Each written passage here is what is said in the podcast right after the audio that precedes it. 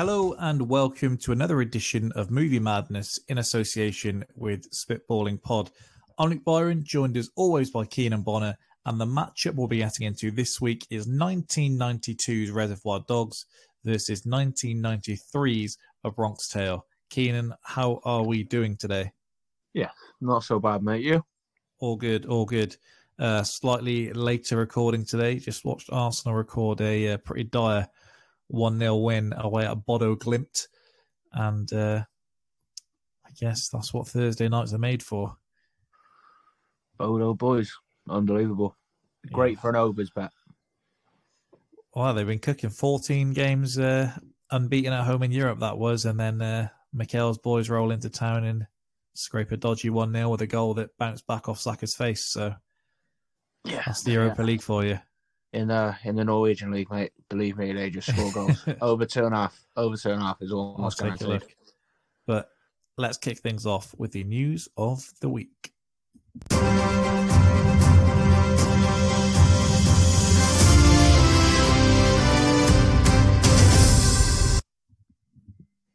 Euphoria's Sydney Sweeney to star in and executive produce new Barbarella movie. Now, I did message you about this several days ago. Excellent news. Someone I've campaigned for on the podcast to get more roles, and it feels like maybe I'm finally being taken seriously in Hollywood. Hmm. What's the film about? Uh, it. I mean, from the picture I gather, I don't know what, what you know about Sydney Sweeney. Um, no. She's most known for certain topless scenes in Euphoria. Would probably be a fair way to say this. Very good actress. Don't want that to uh, be misconstrued. But the character of this, it, it was. It seems like it's some kind of cult movie, and looks like. Uh, the woman's dressed almost like a female He-Man, and I think it's that kind of thing. And nostalgia, as we say every week, seems to be what they're buying back into. So, yeah, give all the roles in the world to Sydney Sweeney or Ana de Armas, and uh, that's my role as an executive producer in Hollywood. Okay. I do also think it's being executive produced by a boyfriend, which may help. Probably. They own a company together, but Fair play. I think she's only like 24, so making moves. Um, new Kenneth Branagh Hercule Poirot movie has been confirmed with another large cast. Now, I don't know if you've seen any of these. No, I haven't. I'm gonna say I feel like you'd like them, but I love Poirot. David Suchet, some boy. Yeah, it's for. I mean the the concept of someone's been murdered it's kind of like a rather reductive of Agatha Christie's work. I yeah, I was gonna. It's it's it's like a less good Knives Out is probably a nice way to put it. It's, I was gonna essentially sell that to say for a murder film, it's an easy watch. Um, mm. It's not too um, quirky. What have they made thus far? They did Murder on the Orient Express, and, and then on the Nile, haven't they? Yeah, yeah, that's the one. But I've watched both of them at the cinema with TK, and I've not come out of either one like, oh, what a waste of time that was. And the cast is kind of like what they do with Knives Out, where they just stack it. I think I'd be disappointed. Well, it depends what your expectations are. Mine are kind of if I'm entertained for an hour and a half, then I'm happy at the end of it, and that's kind of what they are. No, I used to watch. Uh, it's probably far. It's a far smaller budget. We used to watch Poirot on ITV with my now. Well, there you go. Maybe it's, it's time for you to indulge. I think. Yeah, but I'm going to see if Kenneth Branagh's no David Suchet. I can't say I've seen uh, the previous to compare, but if there's any critique of the films, he doesn't seem to be one of the things that I've seen. I think he directs them as well, if I'm not mistaken. He does. He does. Yeah. So there you go. Um, Brendan Fraser said Tom Cruise's Mummy movie flopped as it wasn't fun enough while confirming he'd be on board for a potential sequel. Nah, let it die. He made one good film that actually was a horrendous rewatch. uh, no, the Mummy Returns that bad. He's kind um, of uh, the flavour of the month at the moment, isn't he? Yeah, big brand. Yeah, Oh, good because he took a lot of shit over years. yeah, I think that's why it seems to be the case. The the thing that does make me uncomfortable is the exact people that made him feel uncomfortable and probably contributed to a lot of his struggles are the, are the people that are now saying how brilliant it is to see Yeah. his revival. And it's always rough when you see that and them kind of trying to take some credit for his turnaround. Yeah, I mean that's sort of always what you get, though, isn't it? Yeah, uh, South Park is always pretty on the money when it comes to tackling some of these things. But there's the episode with um, Britney, isn't there, where they run her into the ground, and then at the end of the episode, it is um, they're turning and looking for Miley Cyrus, and it's Yeah. just on to the next. Yeah, absolutely. Um, that's why she's headless, actually, for the majority of the episode. um, Adam Sandler says his upcoming movie with the Safdie brothers is due to start filming soon, although he's tight-lipped on the premise. Jesus, it's been been heavy this year, hasn't he, Adam? Yeah, well, I think he's really enjoying that people are enjoying his acting, Mm. And he's still contracted to make what like two to three of these Netflix movies a year. So I Yeah. think he just smashes them out, and then he goes and does what he enjoys doing more. He said that he'd love to share what this film's about, but he said the Safdies are so attention to detail and all of this that he doesn't know what he feels he's allowed to say. So he said, I'll let them do the talking and then I won't be getting in trouble. I mean, he's Adam Sandler at the end of the day. What are you going to Yeah. do? Bomb him? Um, Kingdom of the Planet of the Apes gets summer 2024 release date. Okay. Does now your reaction there is what what I was hoping for. Do you think we hear about films too far in advance these days? A little bit, but I Well- get it. You want to build the anticipation, don't you? But no, will I have forgotten about this in two years' time? Yeah, fucking absolutely. Like, should we know what Marvel films coming in 2025 like that? They take the they take the piss. Though. yeah. We've established that. Um, and finally, no, not finally. It's the same headline I've copied twice, so uh, ignore that. That's the end. Got rather anticlimactic now. Uh, end to news of the week. Unless you want me to tell you about Poirot again. No, I don't know. No, but we do have we do have two big films to get into, and so let's kick things straight off. Reservoir Dogs. Here are your names Mr. White, Mr. Blonde, Mr. Pink. Why am I Mr. Pink? Who cares what your name is? Yeah, that's easy for you to say. You're Mr. White. You have a cool sounding name. Let's go to work. Well, I don't know why I came here tonight. I got the feeling that something right. What happens if the manager won't give you the diamonds? Cut off one of his fingers. The little one. You're under arrest, sugar. Harvey Keitel, Tim Roth, Chris Penn, Steve Buscemi, Lawrence Tierney, and Michael Madsen. They're the Reservoir Dogs. Hey, Joe, I'm gonna shoot this guy. Tough not to just sing along with that, isn't it? Uh, I think you'll find when you listen to the recording later, I was. well, there we go then.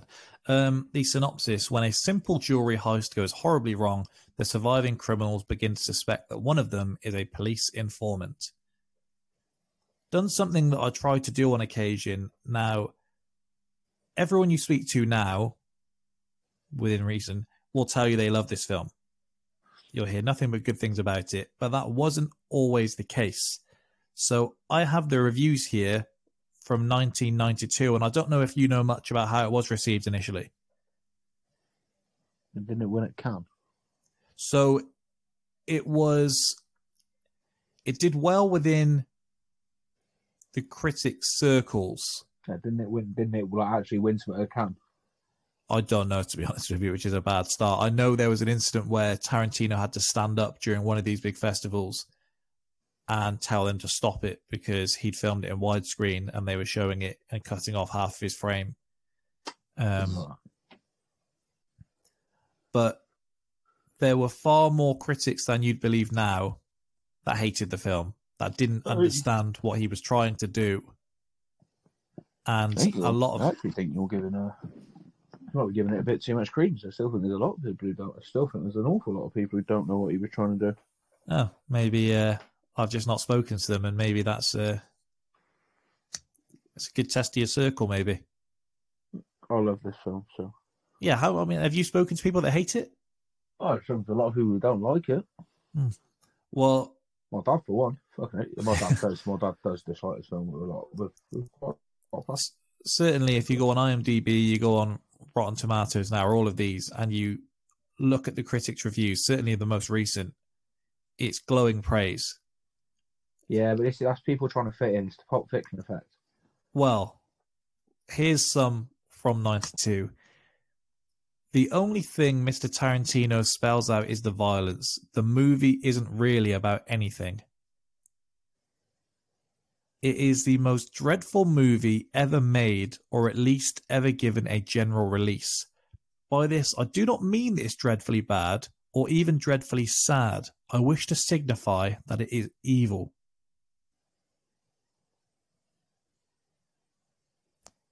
That sounds like something we used to get for the Sandler films. Yeah, it's just poor, isn't it? I know people kicked off a lot about the the ear scene, but Oh, yeah, we'll get to that. It's just a flashy, stylistically daring exercise in cinematic mayhem. The movie feels like it's going to be terrific, but Tarantino's script doesn't have much curiosity about these guys. He has an idea and trusts the idea to drive the plot. That was Roger Ebert, by the way. it's, it's quite a fair. It's it's quite a fair review, in fairness. So if you do read the full review, and I think he gave it two stars, he full. he basically says, from what I saw, I just wanted so much more. And then I- I, I- guess you get Pulp Fiction next, and it's like, well, I guess this is what I, this is what I wanted. Yeah, I get that. Um, for all the things I love about this film, I do understand that you could do more. This it's there's some, some half-assed attempts to, not disrespect, but there it's some of the attempts to flesh out who these characters are. Just feel, yeah, feel just just feel hmm. half-assed. Stylish but empty testosterone meltdown.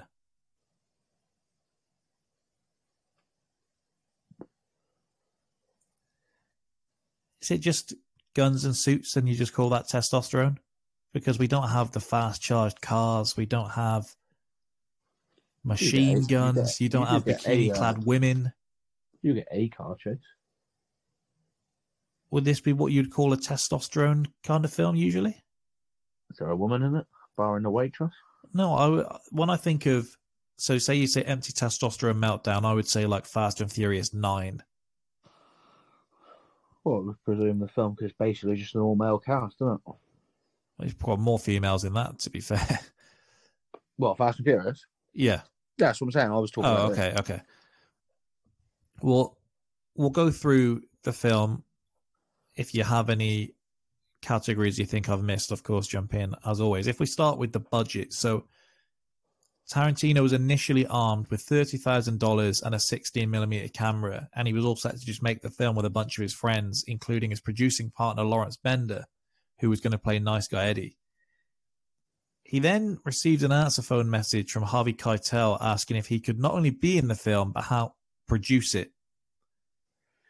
Mhm. Keitel had gotten involved. This is a convoluted one. So, Lawrence Bender's wife knew Harvey Keitel and Yes. mentioned this film to him. He loves the sound of it, gets involved, and then his involvement just helps to raise the budget to one and a half million. Mhm. They say to avoid alienating the film's backers, Lawrence Bender ensured that they just shot all of the tamer scenes first so that the dailies would just strengthen the backers' confidence and then they could just get into the nasty stuff later on. Smart move. Yeah. In 2014, Tarantino revealed in an interview that the entire soundtrack budget was spent on securing Stuck in the Middle with You, as we've just heard in the trailer. Um, he said he was content having no other music in the film as long as he could use that song. The other songs were secured thanks to the producers managing to make a record deal for the soundtrack, and it was Tarantino that pushed to ensure that his dialogue remained in the movie soundtrack, which is similar to what you get if you play back the Django one now. Yeah. Uh, the budget was so low that many of the actors were asked to simply bring their own clothing as wardrobe, most notably Chris Penn's track jacket. The black suits were provided free by the designer because of her love for the American crime film genre. Buscemi wore his own black jeans instead of suit pants, and Madsen wore a jacket and pants that came from two different suits. So they all put their own little twist on it. Mm-hmm. Madonna, who is the main topic of conversation for the opening scene, really liked the film, but refuted Tarantino's interpretation of her song "Like a Virgin." That she says about a girl that just loves big dicks, Mm-hmm. and so she gave him a copy of her erotica album signed to Quentin. It's not about dick; it's about love. Madonna.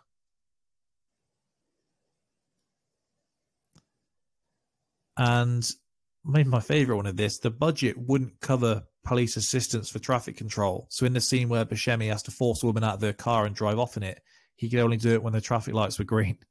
Mm-hmm. So um seems like everyone was chipping in. Nobody seemed to think they were above this film, which obviously works out for the best. Yeah, it does. Tarantino originally wanted to play Mr. Pink, Mm-hmm. and any actor that came into audition for it, he essentially made them aware you need to blow me away because I want to play this part. Buscemi comes in to do it and uh, smashes the audition, gets the part. So all's well that ends well. And uh, Tarantino shifts to Mr. Brown. Surely some audition doesn't it? Yeah.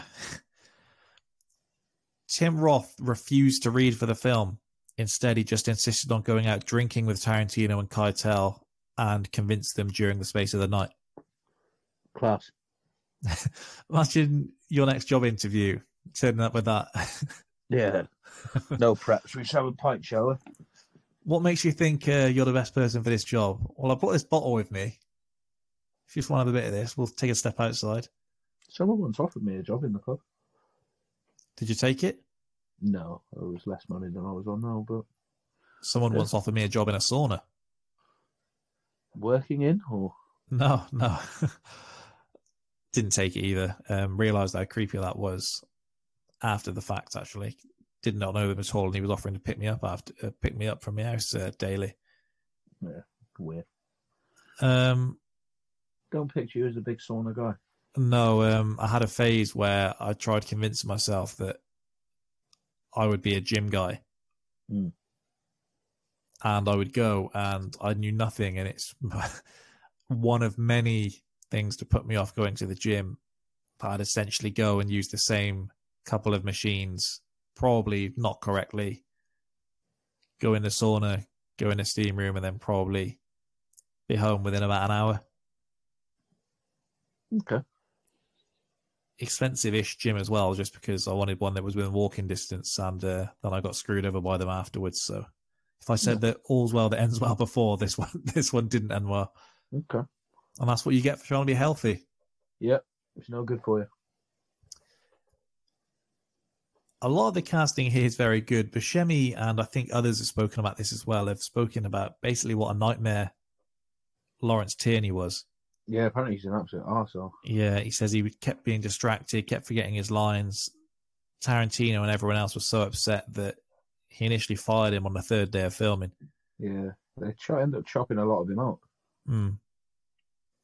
And one of these where I guess you never know how accurate these are, as we've been shown by speaking with the directors. But Madsen originally auditioned for the part of Mr. Pink. George Clooney read for the role of Mr. Blonde, but was turned down. Christopher Walken refused the role of Mr. Blonde. Uh, Samuel L. Jackson auditioned for the role of Mr. Orange. Once Tim Roth was cast, Tarantino wanted him to play Mr. Blonde or Mr. Pink, but Yeah. they eventually settled elsewhere. And Robert Forster auditioned for the part of Joe Cabot. He doesn't hmm. get the role, but then goes on to play Max Cherry and Jackie Brown. Yeah, he's, just, he, you read a lot of stories about him keeping people in mind. That is good because I've got to think, and even for these high profile guys, you probably hear that almost every time you don't get a part. Oh, well, I'll keep you in mind for something Yeah. else. Because I mean, even we've probably gone for interviews or spoken to people. Like, oh, I'll keep you in mind, and you know, deep down, that's probably just what you're supposed to be told. And yeah, Yeah. it does seem like he really does have it in mind. Well, he does seem like he always keeps people in mind. Um, which, again, I think I, I like that. Yeah, because it doesn't seem for your first film. Now I know he gets a level of budget, but that takes some doing to be turning down some of these guys just because you feel they aren't this the kind of right kind of fit Yeah. for your Oh, film. We've spoken before, haven't we, about the difference in say QPR getting money and uh, maybe like Newcastle getting money now, Chelsea, and there's the ways of spending it. In the QPR method would have been just squeezing all of these guys in just to get their name on the poster. But you Yeah. he's turned down there Samuel L. Jackson, George Clooney, Robert Forster, and he's told various high profile actors that he disagrees with the role they want. He said that him and his pro- sorry, So, I think everything that we, we know about him these days shouldn't really make any of this stuff No. surprising. No, he said that him and his producer were the least experienced people on set, and Mm. even it's a modest budget by Hollywood standards, but For an indie, mate, it's pretty big. yeah, it's if, if, if you gave me a tenth of that to do whatever kind of project, you'd be overwhelmed. And it seems like he always had the right people around him and a very clear vision. Yeah. We had a couple of producing partners, didn't there? Yeah.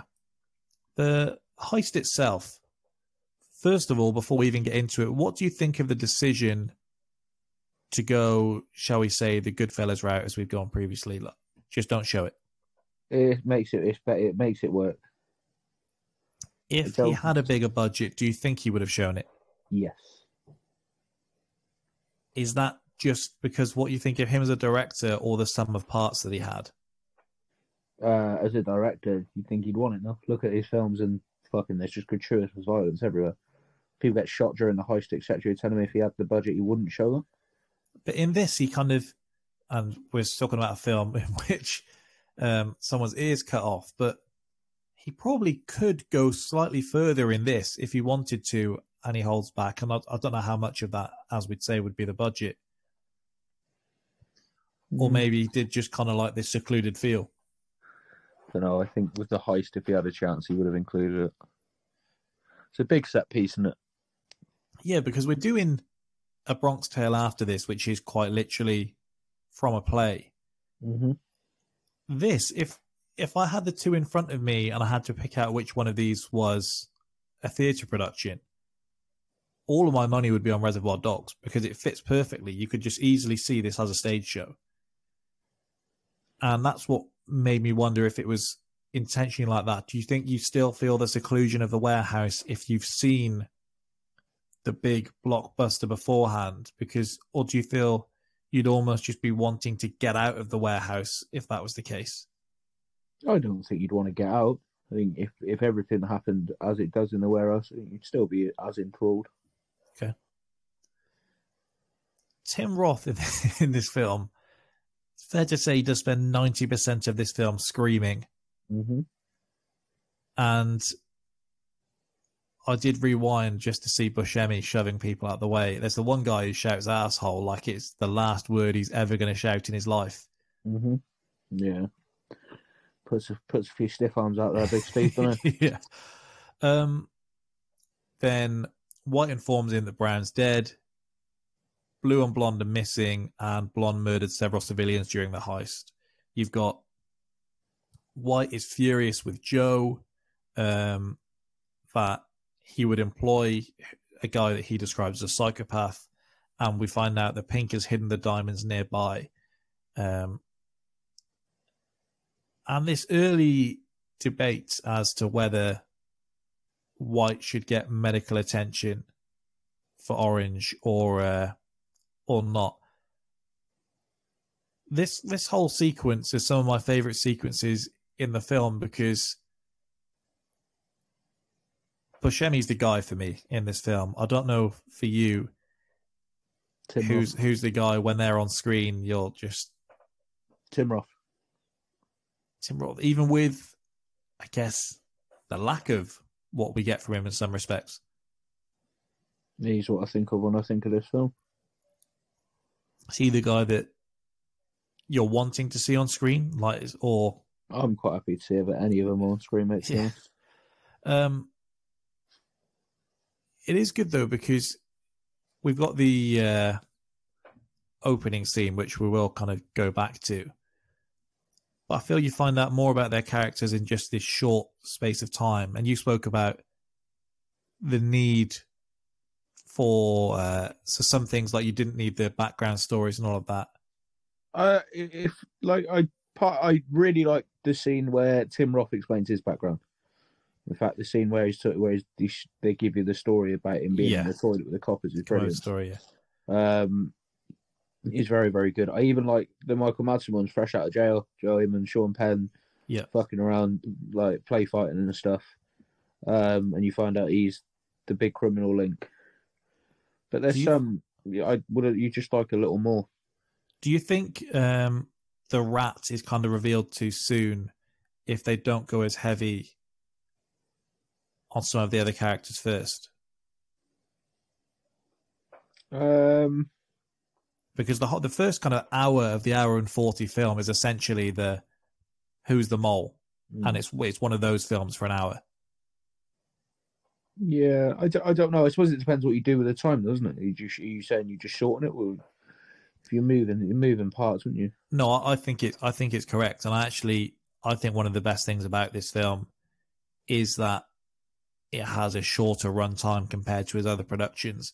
I think, and I don't ever want to mention the film again, to be honest, but Free Fire, we spoke about the fact that they almost didn't grip your attention at all, and they certainly weren't able to hold it Yeah. during the film. And I think with the runtime of this, they hold it just enough because for all the time they're in there, there's enough happening. It's not super chaotic, No. and yet everything's held perfectly. We get just enough kind of outside, and I never feel like while we're outside, I'm desperate to get back to the warehouse. I feel like there's enough. There's enough going on out there to entertain us. But it is cool seeing it all slowly pieced together, the jumbled narrative, and all of these things. I think it's done really well, certainly up to this point, to just establish everyone for who they are. And Buscemi, yeah, uh, trying to think how to describe to describe my thoughts about Buscemi in this because I think he, I think he's brilliant. This and probably The Sopranos are probably the two best things I've seen him in. And it- maybe if I could have had more screen time for him, that would be the only thing I would change. Okay. My take that I was going to save for later is I actually think Steve Buscemi is Nicolas Cage if he ever managed to find the right balance. What do you mean? I think he has the perfect level of quirkiness and seriousness that he can still play these normal roles. I don't think Nicolas Cage Nicolas Cage still always has that weirdness around him. And I think Steve Buscemi nailed that and he's nailed it pretty early on. And I think he's just right in this in particular. Okay. I see what you're saying now. Sounded better when I was writing it down. Yeah, yeah, I, I get, I get, I get your point. I do. before we get to actually some of the the scenes, if we could talk about Tarantino's style, because we've kind of skirted around it before to talk about the specific films, but I think it's very appropriate to discuss it in this because this is essentially him laying out what he wants to do for the next 20 plus years. Yeah. He starts the film with a conversation about Madonna's album. And he must have known that he had something here that nobody else was doing, and he wanted to set his stall out early. I think he actually starts with a conversation about last night the lights went out in Georgia. It's him speaking, though, isn't it? Yeah. Oh, yeah. Sorry, it does open up, and then they're talking about Andy. And for Michael Madsen says for all the times that he's heard the song, didn't know Andy was the one who killed him. And Very, very good song. just the fact that it's him opening it Do you think this him is him kind of putting down a marker? Yeah, very possibly. I mean, I imagine. Well, like you what it, sounds as though it wasn't going to be him, though? So I question whether he moved it around regardless. I think whether if he was played Mr. Pink, I think he opens this up. I think if he's playing whoever, I think he's having the opening lines in this film. Hmm. Interesting take. I think uh, I think if you do that and you open up there, you run into problems later on in the scene. I think Mr. Pink is the perfect character to deliver the bit about tipping. Um, Yeah. he talks about being professional throughout the film, etc. But if you then have, say, it's Tarantino, and you have him doing this and then doing that, you lose, you lose interaction between the other characters, So which is become which is important in this. his his whole kind of normal conversation, that's his trademark, isn't it? Yeah, you benign think- conversation in the in in the course of big events. Do you think he could ever have envisaged envisioned how much audiences would take to this, or do you think there's something within him that he just knew the whole time? There's a think real gap for this, and he is, can't believe no one else is doing it. I mean, knowing what we know now, right, and it's very easy to say this now, but it seems so obvious. Because you're not talking about fucking the meaning of life for hundred percent of your day, are you? No, I mean, once in a while you might have an incredibly deep conversation, and then uh, once in a while you might have a meaningful conversation. Once you might have a deep meaningful conversation. Do you know what I mean? But most of the time we're talking, you're just chatting shit. Especially, uh, I can't really say about black women because I don't know the experience. But blokes, most of the time you're just chatting shit. you? what he said in 1994 i became an adjective far sooner than i thought i was going to and this is when the copycat films start coming out and Hmm. he would frequently tell this story around the time of going to harvey keitel's house to discuss the reservoir dogs script and he was asked how did you come up with this script did you live in a tough guy neighborhood growing up was anyone in your family connected with tough guys how the hell did you come to write this? And he said, well, I, I just watch movies. Mm-hmm. And it feels so obvious now in hindsight, as you've just said. He clarified most movie characters talk about the plot too much.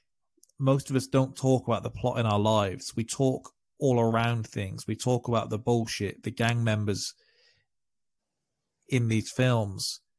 They're talking about Pam Grier and Silver Surfer comics and Madonna lyrics. And he really makes a point of saying this isn't just because I thought these are the conversations that me and my friends were having. But he says the question he wanted to ask is what would happen if a thriller or a heist movie or a cop movie kind of happened around you? And your participants I think he says what if they were too dozy to notice?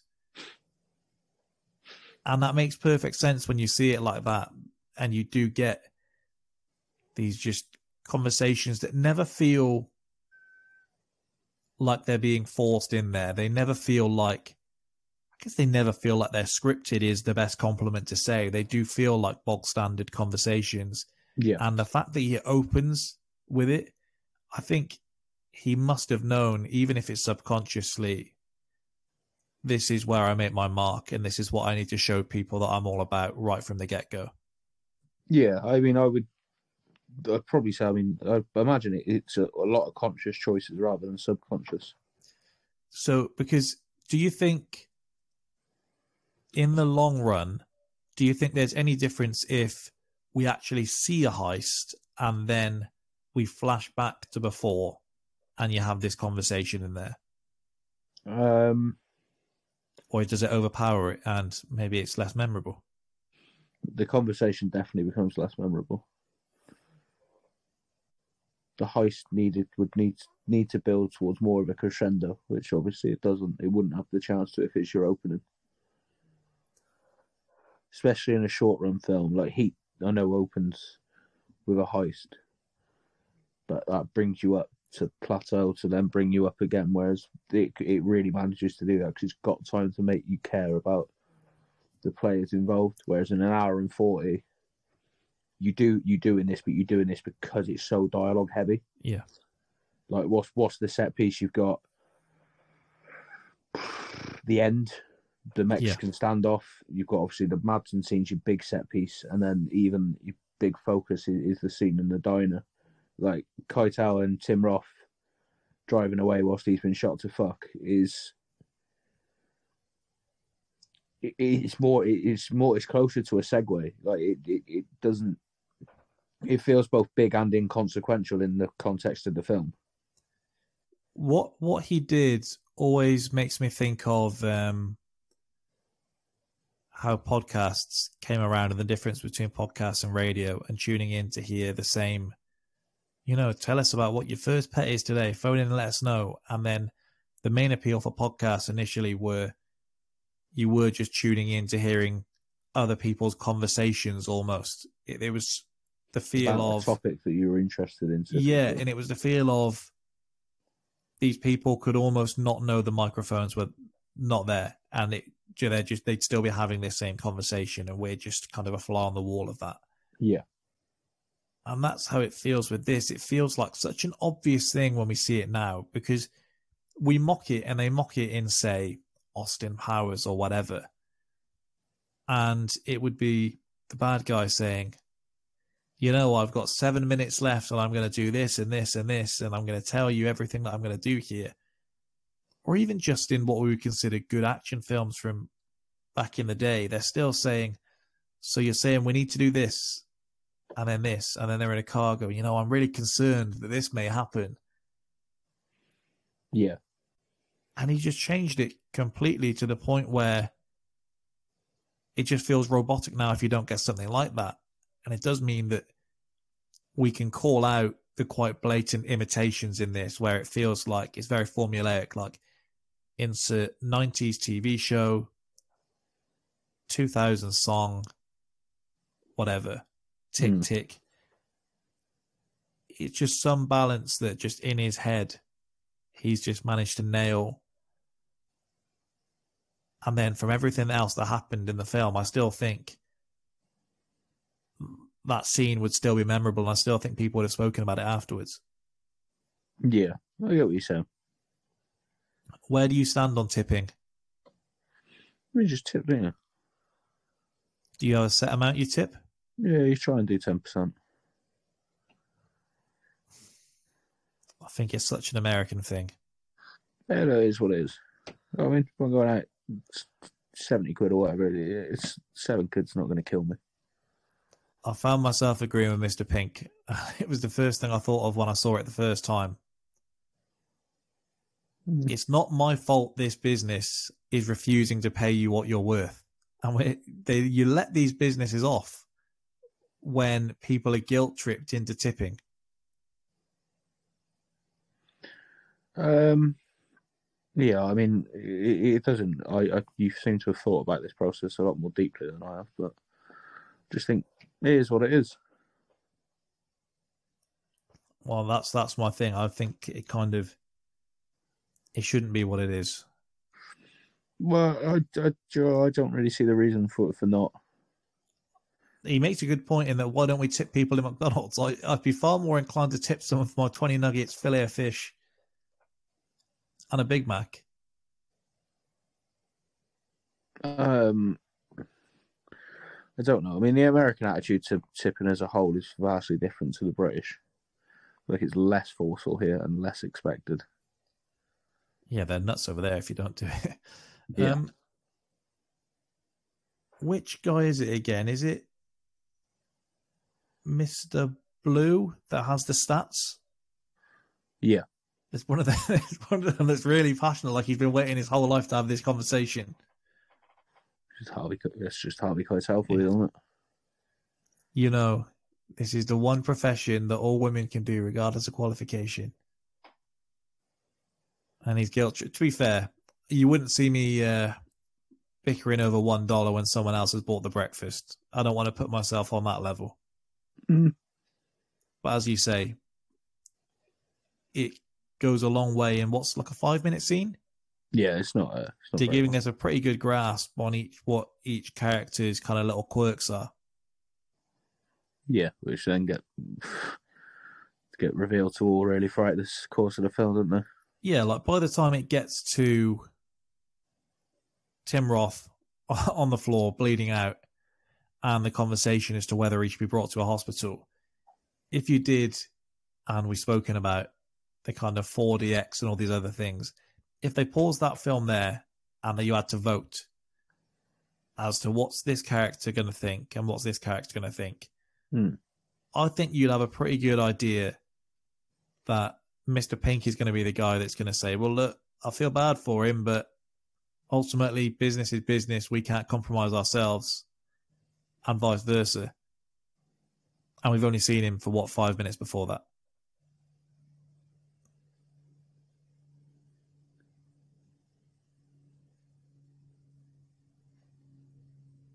Still there?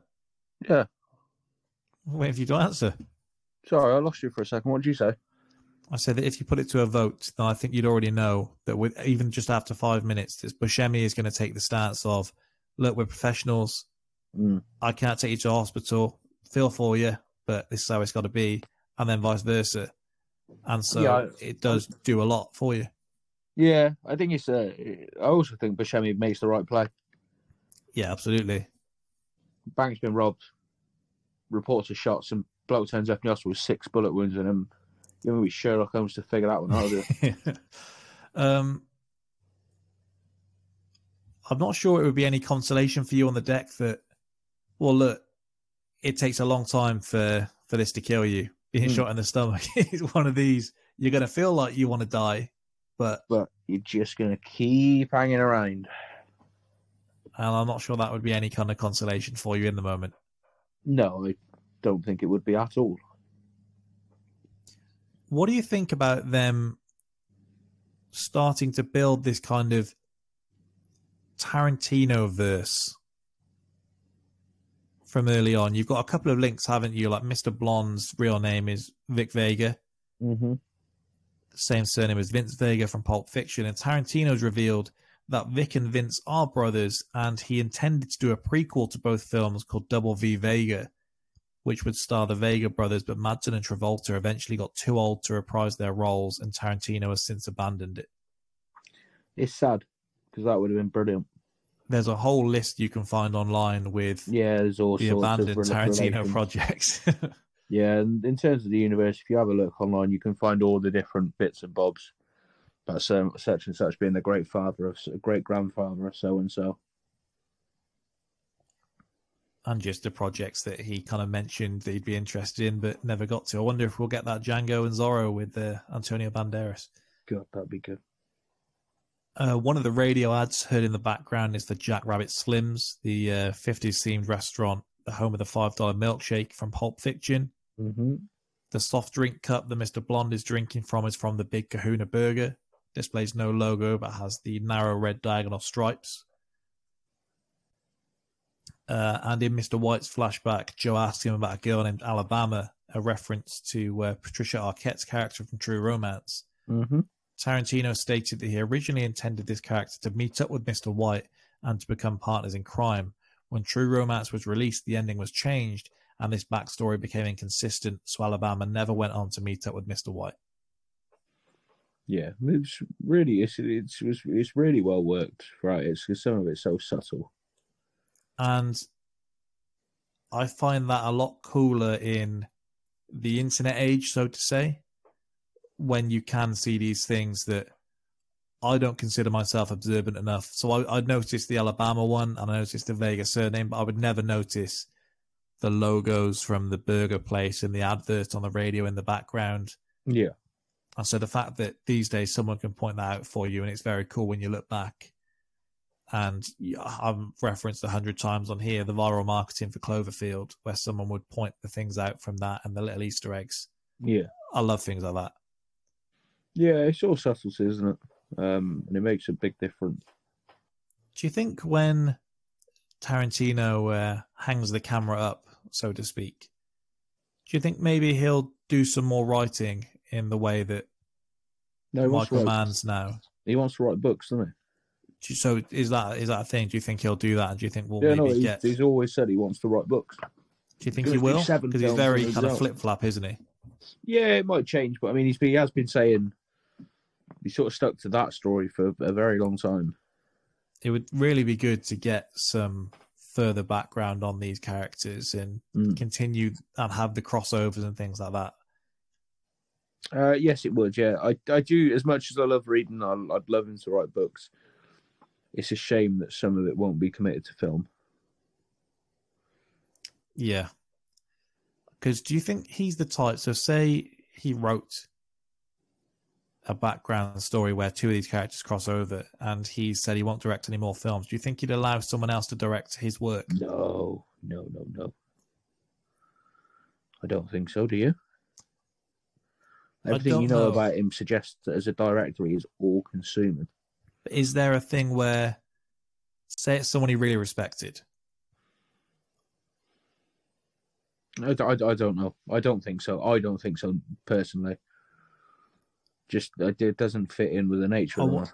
I wonder if just because, and he always says kind of what a movie buff he is, if he would like, if he'd be interested to see someone else's interpretation of his work, or if maybe selfishly he'd like to see it, but wouldn't like a wider audience to see someone else's take on his work in case it wasn't up to his vision.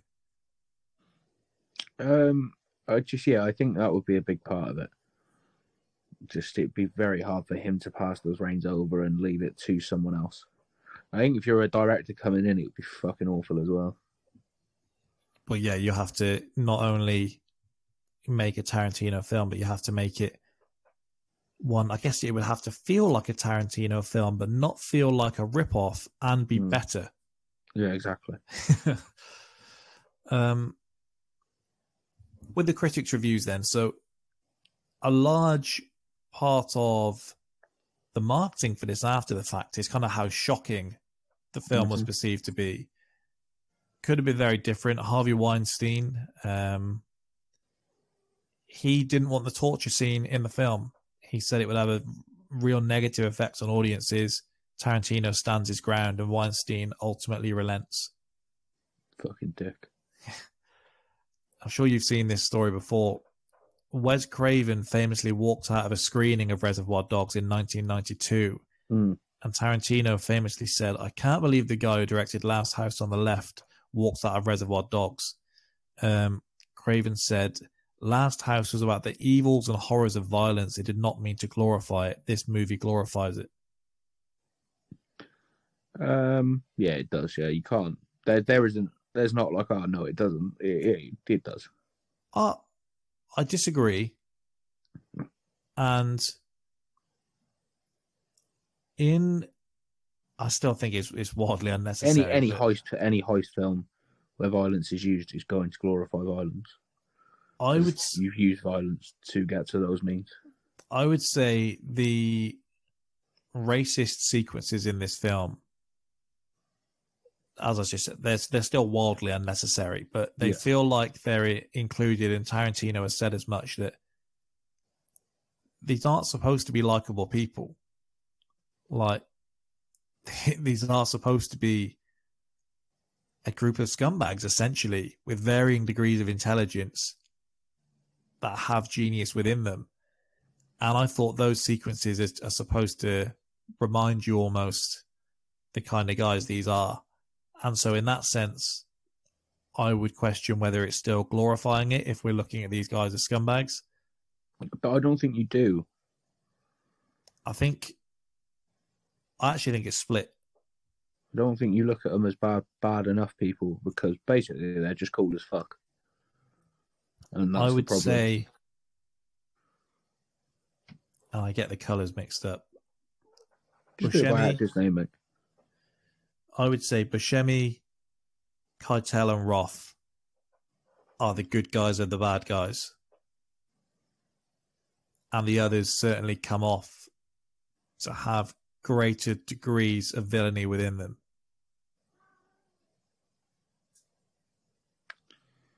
Um, I, I don't know. I do, I, I do, I, I don't, I don't necessarily agree. I think even for all Michael Madsen is supposed to be, Still quite a cool bloke. I would say that the one's a policeman. The other two, it feels like they're very much doing it because it's a business. Whereas the others, it feels like they react far easier to the killing of civilians, to, I guess, the grubby nature of it all. It feels like it's more than just business for them. And that would be mm. why I would separate them. They seem to enjoy it more. I think they're just more taken with the cost of doing business. If your business is robbing banks, there's a chance someone's going to get hurt. Yeah, fair, fair. Um, it's interesting now that we have to not show things to be shocking. If you look at how it was handled in Sicario that we did two weeks ago, and how certain elements of prisoners were handled. Hmm. With this, now I know you don't literally see him slicing through his ear, but you see all but, and you see his bloody hand with the ear in it, and he's making these crass comments. Mm-hmm. So it does feel like we've perhaps had a turning point since then, because now, if you saw him cut through his ear in, in, today's cinema, that would be a 15, and we wouldn't bat an eyelid, I don't think. No, different times when you. Like But we've this seen Saw by this that. point. Hmm? We've seen Saw by this point, so it's like Yeah. everything is kind of hit differently after that. Shock value cinema has taken over almost. Yeah, yeah, very true. Like the, I know a big part of the word of mouth with this was I had to look away. You should see how horrible this is. This this guy with the ear and all of this. The closest that I can remember in my lifetime would be um, the Dark Knight. I remember hearing about this Oh, uh, pencil. pencil trick, and I remember Mhm. hearing about how gruesome it was, and hearing how shocking it was. And I, I remember hearing like a warning about it on the radio, and I didn't see the Dark Knight in cinemas. Mm. And I don't know how many more people that convinced to go and see Batman, or maybe um, the torture scene in Casino Royale, maybe. Yeah, a little bit lighter that though, wasn't it? Yeah, just just something where something that's supposed to be something shocking is going that way to spreading it with the word of mouth. And with this, in 1992, if you tell people that you see a guy's ear get cut off, you don't need to cut through it because this, the the the sheer idea of that happening, I think, is enough to uh, get the right tongues wagging. Yeah. No, I, I get you. I get what you're saying. Um, at several points, Tim Roth had lain in the pool of fake blood for so long that the blood had dried out, Mhm. and he had to be peeled off the floor, which took several minutes at a time. Yeah, gosh. I took down a quote here from the New Yorker that spoke about how this film has aged, and I thought it would be interesting for you to hear. They say, both of these metrics, how violent and how realistic a film is judged to be, are volatile commodities on the film historical stock exchange. Nothing dates faster than realism, and today's excessive violence is tomorrow's cinematic aperitif. Um, yeah. That's pretty much the point you were just making, wasn't it? yeah, they say the first thing to strike a contemporary viewer of Reservoir Dogs, of course, is how comparatively non-violent it is. We see a couple of shootouts, a carjacking, and a cop being beaten up, but nothing that you wouldn't see today on an episode of 24. Yeah, I get it, but that is all true, isn't it? But it's funny, it's a victim of its own success. If they're saying it's a negative, films like this is exactly why we've reached the point that you, you have. The actual piece was almost questioning how audiences today enjoy it as much when a lot of the things that were selling points for it in 1992 don't stack up today. And whether we appreciate different things now, whether you know what you're going in for because you've.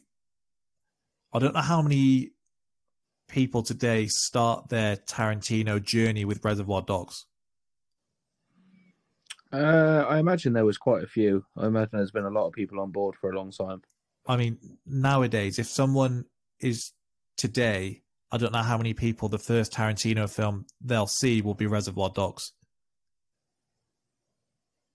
No, I don't. I, yeah, maybe actually. Sorry. I, um, What, would- what would you say, Django? what is the film you think of? So if someone today, Yeah, if someone's never seen a Tarantino film before, the film they're most likely to either stumble upon, to stick on first, if they were like, I'm going to start Tarantino, I've never seen a Tarantino film. Pulp Fiction. You reckon? You reckon that's where most people would start? I think so. I think that's Do you think- do you probably think the you can stumble across Pulp Fiction today? Because I'd say a lot of the shocking parts of Pulp Fiction probably do still stack up today in comparison to Reservoir Dogs. But I think in terms of stumbling upon it, I think it's just the one you're most likely to run into, mate. Yeah, I saw the poster of Pulp Fiction probably 15 years before I ever saw Pulp Fiction. And I imagine that is the, that is the same of for so many people. I used to love um, flicking through the posters in HMV, So did I. and that's one of those things that I, I do Never, miss. I, never bought one. They were I quite pricey. They were quite pricey. here's um something actually. So I remember buying what at the moment in HMV I thought was a Prison Break poster Yeah. and getting it home and um I didn't know quite what a gay icon Wentworth Miller was. and it was essentially a poster for look, if you thought Wentworth Miller was a good looking guy, Was it? this would be the poster you would put on your wall. was it just him in a pair of Calvins? Was it? No, no, it was it was almost just it was just his face basically, but it was it wasn't a prison break poster. Right. It was only when I like unrolled it and put it on the wall. I think I went for a piss and I walked back and it kind of caught like, hmm, that doesn't quite have the feel that I thought it was going to. Nice. And um I think for so long I just wanted to buy a poster in HMV Yeah. that that I did because a similar time actually, a kid I went to school with, I bought him as a Christmas present, um, with whatever few quill I had. I bought him a Liverpool poster, um, and it was a Peter Crouch was the feature Yeah. on the poster, so that probably puts in the the time frame that we're talking about here. Yeah. But that was good. Um, just the whole thing, even of just not knowing what poster you were going to flick on next. Obviously, yeah. Yeah. a Pokemon one in there. Pokemon, mate, still massive. Always has been. Um, so that, that was quite a good uh, little memory I've just unlocked there, actually. Um, and we get maybe a sense of uh, where this film could go and where Tarantino can go when Mr. Blonde says, Listen, kid, I'm not going to bullshit you, all right? I don't give a good fuck what you know or don't know, but I'm going to torture you anyway, regardless. Not to get Mhm. information. It's amusing to me to, co- to torture a cop. You can say anything you want, 'cause I've heard it all before. All you can do is pray for a quick death, which you ain't going to get.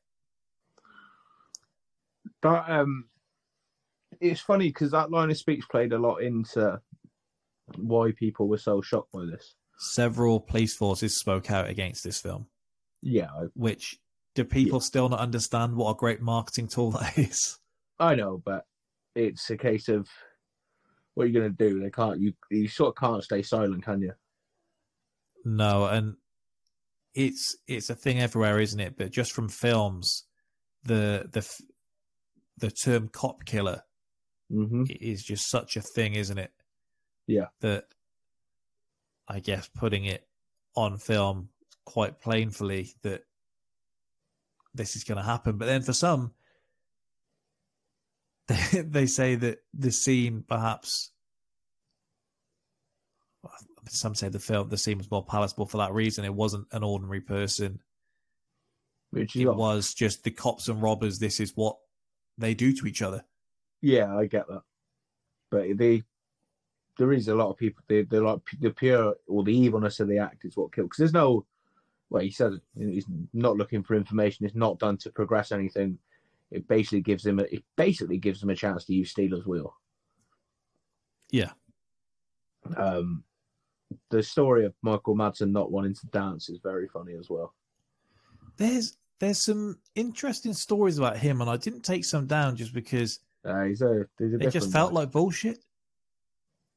yeah, he's a bit of a different guy. But, there was there's a big story with this where they say he was really uncomfortable doing these scenes because he doesn't like violence and he's really mm-hmm. against it. The bloke's made a living off. Like, I swear he's been in like ten action films. Yeah, but he's all played a bit part in a lot of it. He's not. He's not in all of them. Does he get so involved? And so, do you think maybe that's why the scene does does that do anything with the scene that is him doing it? His character, not him. Because Vic is basically played as your hard man, he? Yeah, he has the look certainly Oh, more yeah, than anyone certainly. else. Yeah. and it is as you just said then the kind of presence of the character and he he he just So he does contribute, but he contributes because he's. He, he obviously does contribute. It's just he's a fucking unit. Like, yeah If you put Buscemi there, I suppose that if you put Buscemi there, no disrespect to him, but it's more serial killer vibes. Um, it's less intimidating if it's Harvey Keitel or Chris Penn. Yeah. What do you think of chris penn in this? Banging. Walks in, steals the scenes, walks out. When he starts If- losing his head at the end about pointing it, pointing the gun at his dad. yeah. I'll actually put that down. Um if i was kind of ordering best to worst he'd probably be second worst for me Mm, Poor. he feels a bit too much Uh, it's literally the point. he he reminds me of um Rapaport in True Romance. Mm, he's better than Rapaport for True Romance. Don't disagree there. Don't disagree there. Me and him have got beef. Can't remember what over. I just I know mean- that we do. I'm gonna presume he doesn't know who you are. No, he does. Um, we I think we went back and forth once, and then he blocked me. Seems a bit of a weird guy. Yeah, I think uh, I can't even. I'll I'll, I'll try and make. I was going to say that like it would be a teaser for next week, but um, I'll find out what that was. It's troubling me. I think it was to do with Floyd Mayweather, maybe. Mm. I'm not sure. Well, it's it's not interesting enough to spend any more time on. Mm-hmm. Um, the scene, the song they do use, so they're stuck in the middle with you. hmm Do you think any pop song there would have worked, or is there just something with that? Because, as I said straight after the trailer, there's just something about It That song. upbeat. It has to be upbeat. you shouldn't be tapping along with that while that's happening, should you? And that's ultimately the idea. It's got to be somewhat upbeat, which the beginning of the song very much is. Um, obviously just because it's got a juxtaposition. Yeah, can't even speak. It's got a. It's got to play off against the gravity of the scene, hasn't it? Yeah, and it obviously is done really well. I think he says um, he quotes what he's about to sing, doesn't he? I think he says, "I really like uh, you ever listen to K Billy's Super Sounds of the '70s Weekend? It's my personal favorite." And that's just Mm. he gets his razor out. Yeah. What's the guy says? Um, he says about his face, doesn't he? He says he's deformed. I think Mm. which is the least of his worries in that moment. Yeah. Um, the ending. Now, when I was looking at the criticisms, if there was any critique of the ending, people felt it was unsatis- unsatisfactory. What would you want to happen? Serious question. That's my question to you, actually. No, I'd like to hear you give an answer. I'm happy. With, I'm happy with the ending. Oh, yeah. I don't really see how you could end it any other way. I would like a little more clarity on Steve Buscemi's character because I feel Mm. like Tarantino's come out and explained what happens to him, and it feels like maybe they just weren't sure how to handle that on camera with it with it feeling conclusive. I, th- I think they get somewhere stuck in the middle, but there's no issue with me. I think if I was to say it feels predictable, it feels predictable now because this set the stall out, so I can't even hold that against it. No, it's very fair. Uh, I also really like the end of this film, by the way. I feel like when you've not laid out a clear good guy and a clear bad guy, then it almost always has to be this way. Yeah, you you're not you're not necessarily rooting for anyone to live or or not, are you? So it's a there's no great shock if someone gets someone goes, or no great despair, I should say. Yeah. Colin Kaepernick, by the way, my beef with Rapaport. I was on Kaepernick's side, just for clarity. um, he was being uh, deliberately obtuse in uh, not understanding what was going on. Okay. So Tarantino says Mr. Pink survives. He says you can verify. No, this is what someone else said. I've got a quote for him somewhere. Um, when Mr. Pink runs out of the building with the diamonds, police officers can be heard shouting at him to put his hands on the ground. Gunshots can be heard, then Mr. Pink shouts that he has been shot. You can hear the officers talking to each other as he's arrested. However, having participated in a robbery with such huge loss of life, he would undoubtedly have faced the death penalty. yeah, I'm glad you don't get much much of that shit. No, because I don't feel they'd laid out Mr. Pink as enough of the kind of middle poster character. Yeah. For us to be particularly afflicted if he is or isn't arrested. No, I agree. It would actually now I would say it feels very Tarantino if the guy that we all least cared about made it off with the money. Yes, it would. Yeah. Do you, how much of this fi- how much of this film do you think he maybe had some grander, quirkier ideas and he had to see what worked in this one before he moved on to a bigger production? I think this is definitely a tester. He said Wow. within about a fortnight of this film being released that he knew he could he could make films for as long as he wanted for the rest of his life. Yeah, he's probably he's completely correct as well. Well, yeah, obviously work, works out wonderfully. Um, film picks up as it gets to uh, that kind of home video release. Yeah. But have that for a lot of uh, these films that we've discussed that people just didn't appreciate the time, or uh, there weren't enough people kind of yelling from uh, the rooftops, "You need to go and see this film." Yeah. I I get, I get what you're saying. I mean, I think it's a different time though as well, isn't it? Yeah, yeah, and uh, I don't have it here. I've done it previously. When you look at the cinema listings around this time, always Yeah, it's always it's like always banger good after stuff, isn't it? banger after banger, Yeah, exactly. and you can just be buried in and amongst it. Yeah. Do you have anything else to add before we move on? No, I mean we've.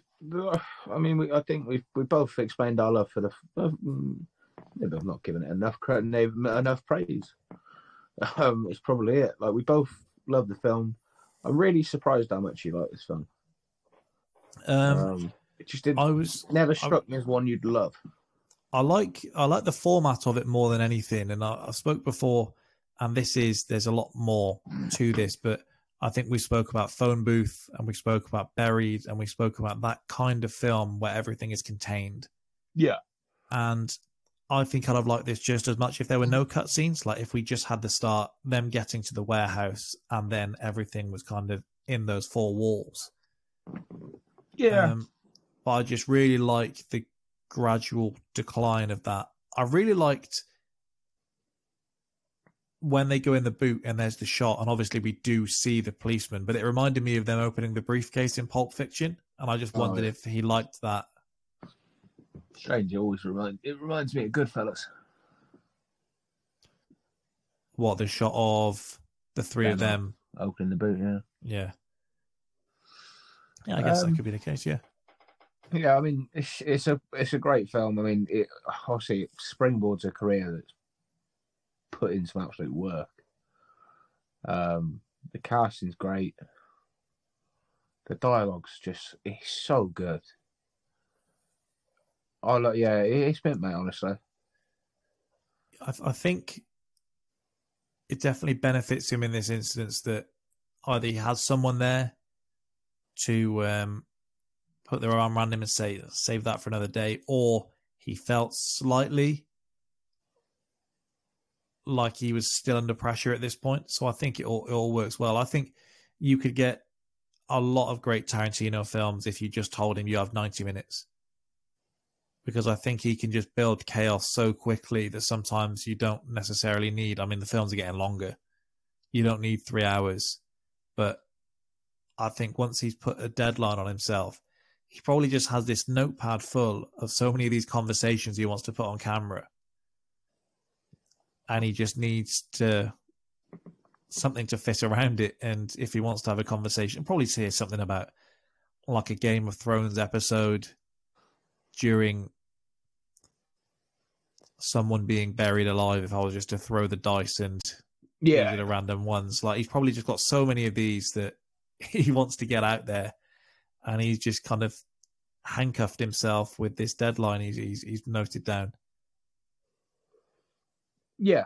But it does. It leads. It lets the pacing run well for this because this would be with everything that happens. If there's not another couple of set pieces and big things, I think it's hard to drag. If we're looking at two hours fifteen, and I think you're maybe mine, possibly mine. I think our let's say our collectively, I think our opinion would would be skewed, would skew out a little bit elsewhere for this. Yeah, I think it's just right. Yeah, no, I, I agree. I do agree. Um, I don't agree for sort of all of his films that they need to be shorter. Like Django, Django, um, I love. I like. You can just leave that as it is. Kill Bill is the same. Uh, what Kill Bill one especially. Uh, th- that wasn't me saying because I I like I like long films. It was just I think he has a lot of concepts that if you said to him you only have this, then I think he could give you the best hour forty that you're going to go to the cinema and watch. And So I think he just has that within him. I think he could perfectly give you enough set pieces. I think he could have enough of this, and I think he would really work well in that format as he's demonstrated here. So be interesting to see him do it again. I think I think a kill Kill Bill style film of just that short length would be great. But who am I to to tell him what um he needs to be doing? And if I was in his shoes and I said I only had one left, I'd look at the fact that people have sat down and watched like a Justice League director's cut and said, I think that's what's coming. I think you're having a five hour film. Well, he, he did it. He wanted to release Kill Bill as one, didn't he? Like a five hour film, Uh, and they wouldn't let him. shot as one, isn't it? Yeah, and uh, there was some. I think there was some scenes that we never got to see. That if you're a friend of his, was it once a year? He he screens it at his own private Yeah. cinema. Yeah. Maybe he is one of these and uh, flies us out. Who knows? Um, let's move on then to our second film of the day. Savoy Pictures presents Robert De Niro in his directorial debut. A devoted father This is my son, not yours. What are you going to do, fight me? must battle the local crime boss. Is it better to be loved or feared? I would rather be feared. It's fear that keeps them loyal to me. for the life of his son. Uh, I ain't afraid of you. Well, you should be. Stay away from my son! Robert De Niro, A Bronx Tale, rated R. Special sneak preview Friday and Saturday. I'm not sure I go to see the film if I see that trailer. Uh, I I agree.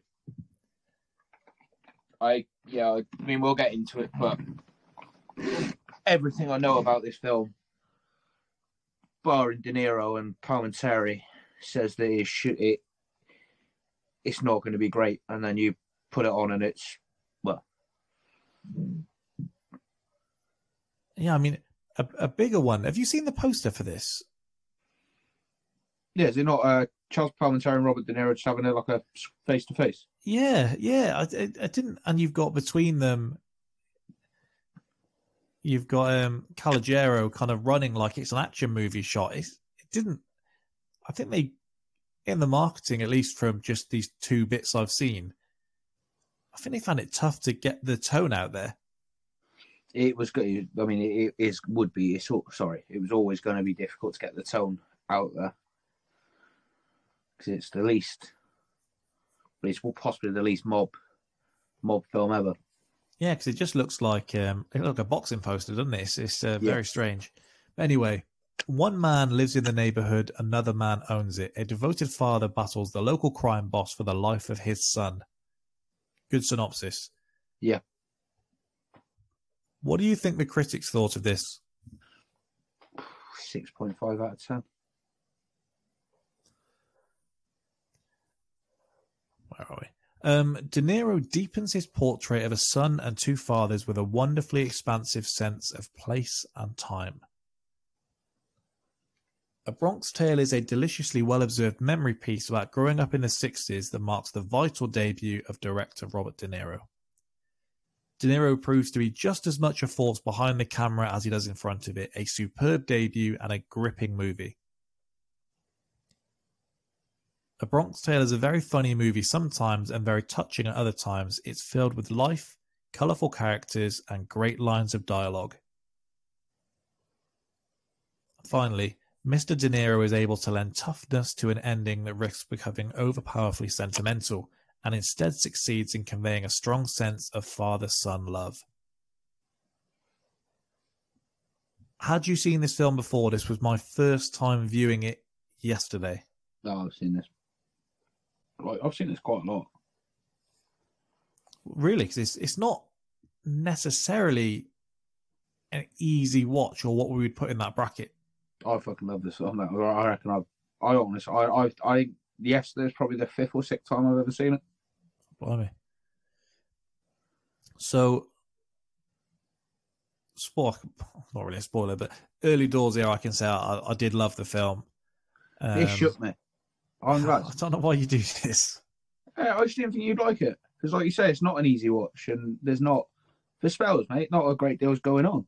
Well, I had no clue about the tone going in, and I started the film. I had fairly lowish expectations, not so much for the film, but for what I was going to think of it at ten o'clock on a Wednesday evening. Mm. And I would say the voiceover ish, the voiceover at the start was good. Yeah. The intro music comes in, and I thought, okay, you've got my attention. And then probably, and we'll get to the individual scenes, when he's got the lineup in the street, Yeah. is probably the point where I kind of caught myself and realized how into the film I was. Yeah. And it's to do with the the, the two main characters and and uh, both versions of um, Calogero, to be honest. Yeah. I think just the fact that it felt different was what hit home because I thought from the poster that it was going to be these kind of two juggernauts clashing. And then it never really, I think, by the time you get to the end, you re- they were never really against each other at all. No, they're, they're, they're both they're, they're both trying to guide the kid down the same path, and they're just doing it in different ways. So One is come towards the light, one is stay away from the dark. You know what I mean? Yeah. The the story is written by Charles Palminteri and is adapted from his autobiographical one man play. Mm. His real name is Calogero Lorenzo Palminteri. Yeah. And several studios approached him to purchase the film rights, with at least one of them offering a million dollars. He refused to sell it unless he could write the screenplay and play the role of Sonny. None of the studios agreed as they wanted to hire another actor. Yeah. And then De Niro hears about this and reads it through himself. And he offers to go into a 50 50 partnership with all of Palminteri's conditions met, as long as De Niro could direct and play Lorenzo. Ah, this was going to be one of my questions for you. So Palminteri agrees, says, no need for a contract. we'll shake hands here. That's all we need. Some boys. And uh, the wheels are set in motion. Mm. I always wondered why, or from like when I because when I first watched it, so I found out it was his play. I always wondered why he, uh, he he didn't direct it, but makes sense. You, sometimes you need a bit of weight behind you, don't you? Yeah. So 90, 93, just off the back of Goodfellas and Cape Fear, who's saying no to Big Bad Bobby. well, he also wanted Palminteri to be involved in every aspect of the production. I think you, I, I, I think the studios would would have missed out on that if they wouldn't like letting him be in it. it was, I don't know. Obviously, you said they didn't want him to act, but were they going to let him write the screenplay? I think for the guy who wrote it, as intimate knowledge, like the most intimate knowledge of, Yes. uh, uh, of the story, letting him write a screenplay because he knows the characters he's writing about. He, he knows how they're going to speak it, even if it's because I doubt that I doubt I doubt the dialogue is. I've never seen the play, obviously, but I doubt No. the dialogue is adapted word for word. Well, he brings him in. He's involved in the casting. He's involved in scouting the locations. He's Mhm. involved in the editing. He's involved right down to the sound mixing. hmm And so, for a guy who doesn't have that experience, he's coming off the back of working with Scorsese, obviously. So, um, it's a good partnership to be in. And I would imagine that it would be tough to direct Palminteri. Maybe this is what the studios are thinking. If his vision is completely separate to what they're trying to do. Yeah, And so to just make it feel like a collaborative effort, and it helps that the collaborative vision was such a great one, yeah, just went a long way to guaranteeing what they were able to get. Like with the casting, De Niro was really struggling to find a suitable actor to portray Eddie Mush. yeah. So he asks Chaz to get involved, and he just goes and finds the real Eddie Mush to play himself. They find him in the same neighborhood, still losing bets, and they get him on board. Legend. I didn't know that. That's awesome. Yeah. They um they end up searching across New York City and Long Island for a teenager to play the role of Calogero. Mm. And a scout noticed um, Lilo Brancato on Jones Beach. For the majority of his childhood, he'd been obsessed with De Niro. They say he drew tattoos on himself when Cape Fear came out. He would just walk around recreating scenes from Goodfellas he does this impression in front of a casting director, and within like a week, he sat down with De Niro. hmm Maybe my favorite bit of the trivia was Kathrine Narducci, who I wondered where I recognized her from, and she's in The Sopranos, isn't she? Yeah. Um, she brings her nine-year-old son to the open casting call to audition for the role of young Calogero. She sees that the role of the mother's available and auditions while she's there. She ends up getting the part. Her son, unfortunately, you, you got to stay out. Get bombed. Oh, look, it's a life lesson. Um, yeah, it's it is a nice bit of trivia. Um, I don't suppose. I mean, the Palminteri story is, is is interesting. My big question of for you about Charles Palminteri is how has this guy never never really worked with Scorsese? I don't know because um, So let me let, let me lay it out for you. They're they're not a too dissimilar age. I think there's less than ten years between them. They grew up so in and around the same time. They grew up in and around the same neighborhoods of New York, right? Both Italian American. Not saying all Italian Americans know each other, obviously not, but they both in and around the same time get into the same industry. So they're two New York guys. I know there's a lot of actors in New York, but there's two. They're two New York guys. They've both got something to do with stage. They're both into getting into acting and so on. You have to think at some point there's got to be a crossover. They've got to know someone. so If they both get bigger, I find it difficult to believe that Scorsese at least doesn't read through the script of his production, at the very least. My thing with casting him would be does he look too overpowering to be anything but a leading man? no, because he does a lot of side. He does a lot of side bits, mate. He's a side bit in the usual suspects. My dates are all out. Um, Well, then, yeah, there's a I'm not question talking. Good, I wasn't. I wasn't talking necessarily good fellas. I just mean in general. No, just in general, yeah. Yeah, you're telling me after he's done this, you you you can't find a way for him in Casino? Yeah. So I know he carries on going and touring his production after this. He does, yeah. And I imagine Great it's a lot power more popular. him, by the way, because this did this did a bit of bits at the box office, then at like the theatre box office after the fact. Sheets. Yeah. Big one was on all sorts of runs. I banged it back on Broadway and all, all sorts.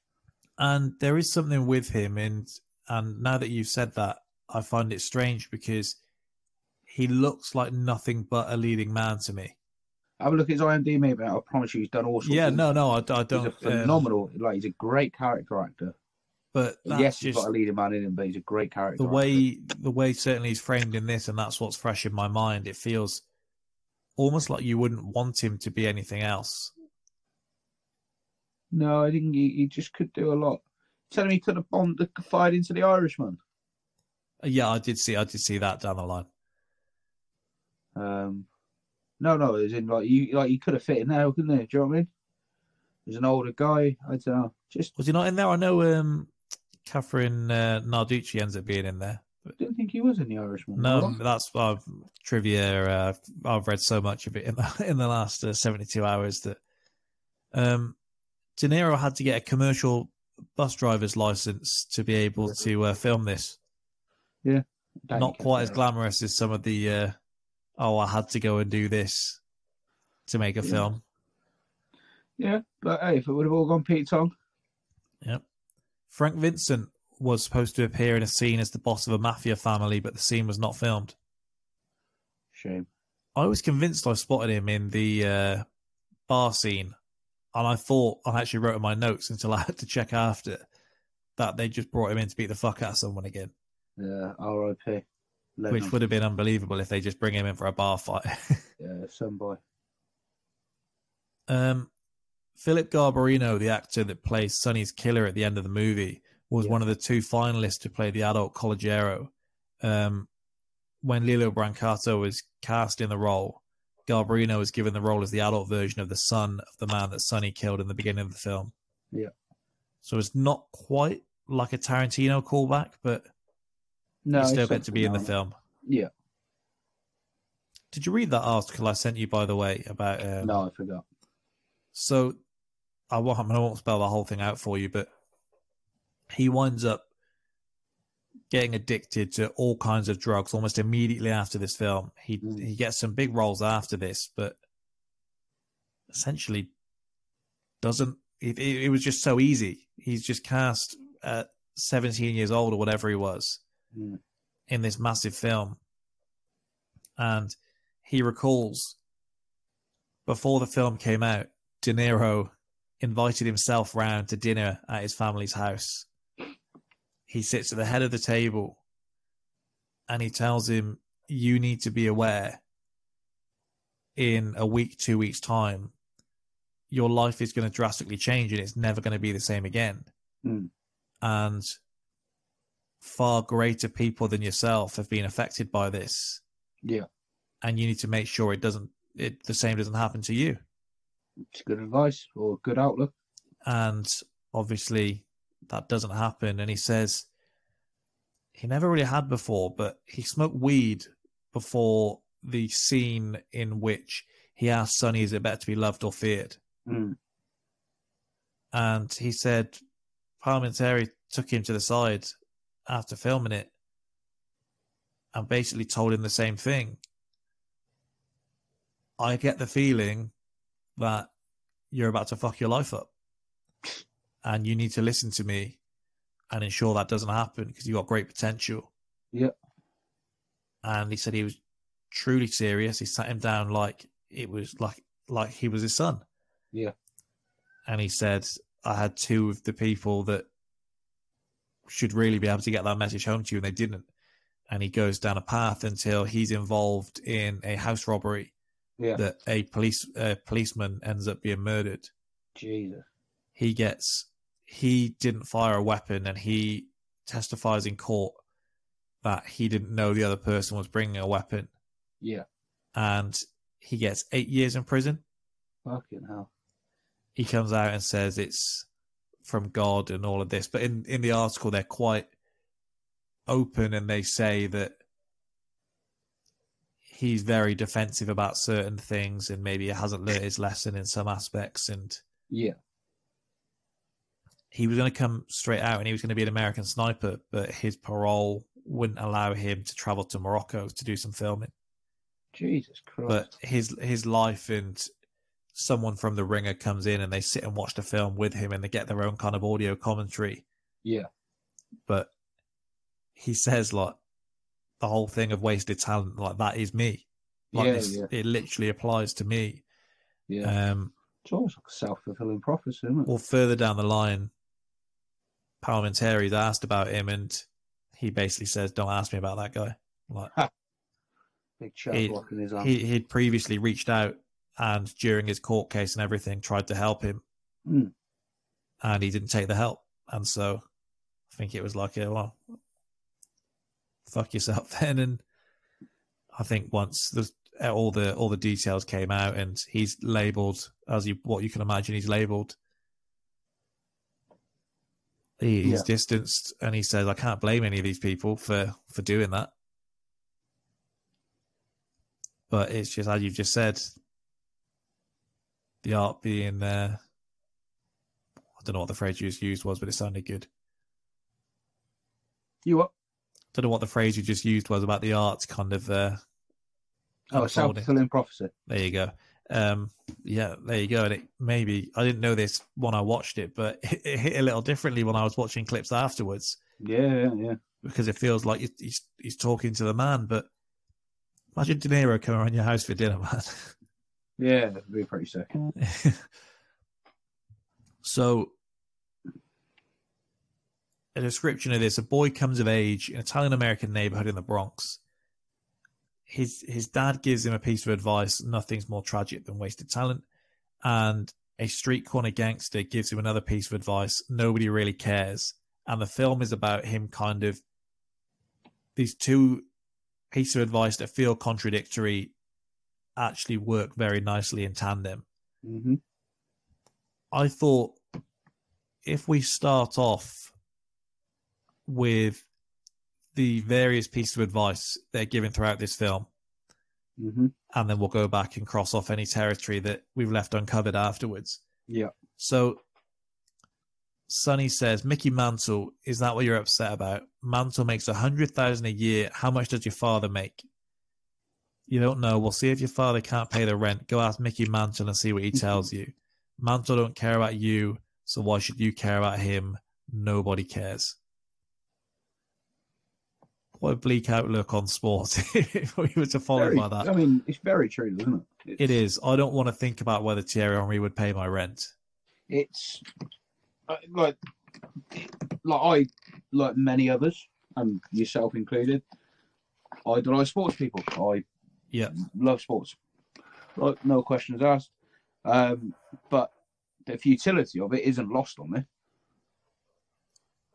No, and the the good thing with this is you take something in that moment that we can all relate to. Like ninety percent of the people that watch this film at least say support one sports team across mm-hmm. all sports, and the idea that that one thing, when said to a nine year old, can just completely warp his thinking to the point where he doesn't even want to look at his baseball cards anymore. He doesn't want to think about the sport.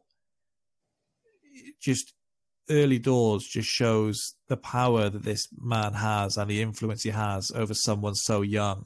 Yeah. Calogero says uh, he owes me twenty dollars. It's been two weeks Mhm. now, and every time he sees me, he keeps dodging me. He's becoming a real pain in my ass. Should I crack him one or what? Sonny says sometimes hurting somebody ain't the answer. First of all, is he a good friend of yours? No, I don't even like him. And he says you don't even like him. There's your answer right there. Look at it this way: it cost you twenty dollars to get rid of him. He's out of your life for twenty dollars. You got off cheap. Forget him. I have uh, I have used that piece of advice once in my life for slightly more than twenty pound. It wasn't such a cheap deal, but I for a certain individual, I just stopped asking them for the money back and they as soon as I did that, there was nothing nothing that came back from them. No, and I think everyone has been in a situation where they have lent someone money that you think after, Mm. am I going to get that back? And for one, you learn a lesson, and two, like that, as you say, if that's what things were based around, then uh, that's the best port call. And I think throughout this, and I've got various other pieces of advice, you see as the film goes on that you stop looking at Sonny as strictly being this mob kingpin.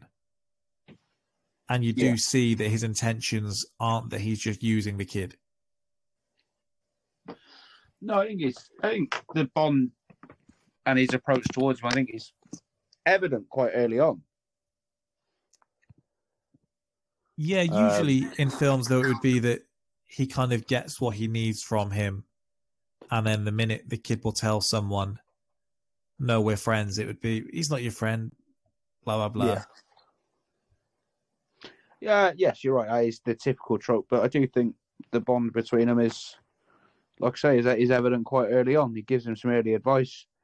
He seems takes when he uh when obviously him and son him and uh Lorenzo have their, their little little face off in in the in the bar or in the restaurant when he says, uh, "My kid told me that Mickey Mantle won't pay my rent." He looks genuinely proud that the kid's taking his advice on board. You know. Yeah, I mean the the opening credits but "I Wonder Why," and Great then song. You, just, you take this little trip through the neighborhood to kind of humanize the mob guys, Mhm. show how they're just as much a part of the furniture, and it's kind of live and let live. Yeah. and it goes a long way because it basically hammers home that these people aren't going out of their way to uh, avoid these people that they're living among them like you would have with like aliens in films like they've been here the whole time Yeah. and Calogero, like we all do really when we watch these kind of films, just becomes enamored with that criminal life Yeah. and the mafia presence in his neighborhood that's led by Sonny. Yeah. And then right from the get go, we've just got this framing off of Lorenzo and Sonny across from each other. I mean, when Calogero says, I'm not in the mood for steak, and he says, You know how many times I have to drive the bus so this family can eat steak once a week? Yeah. I think he says, I think he answers and he says seven. And then he looks a bit like, and then they do this back and forth where the kid that, the, the young kid that plays him, by the way, is really good in this. Yeah, really good. Fantastic. Don't do any, you don't do much game of him. No, no, he, um, I actually noted down the most significant role he's played in the last like 20 years is he's noted down as warehouse guy in Crank 2. Yeah, I don't know whether it was a choice or what the deal was. Well, he's carried on acting, but it's just no significant roles really. Uh, that's sad because he's very, very good. Like, yeah, and he's really good in this because he comes across as he's just like a cute kid, and like he's quite charming in how he comes across, like in yeah, cheekiness. Yeah, yeah, that's what I was going to say. Just like a cheeky little kid. Yeah, when he says, um,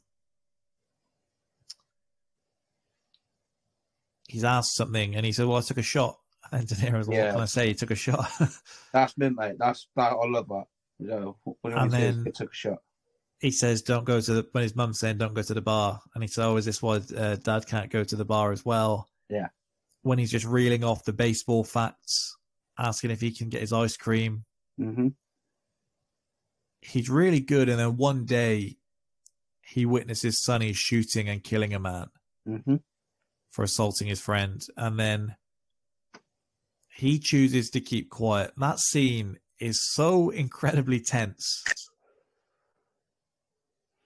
Yeah.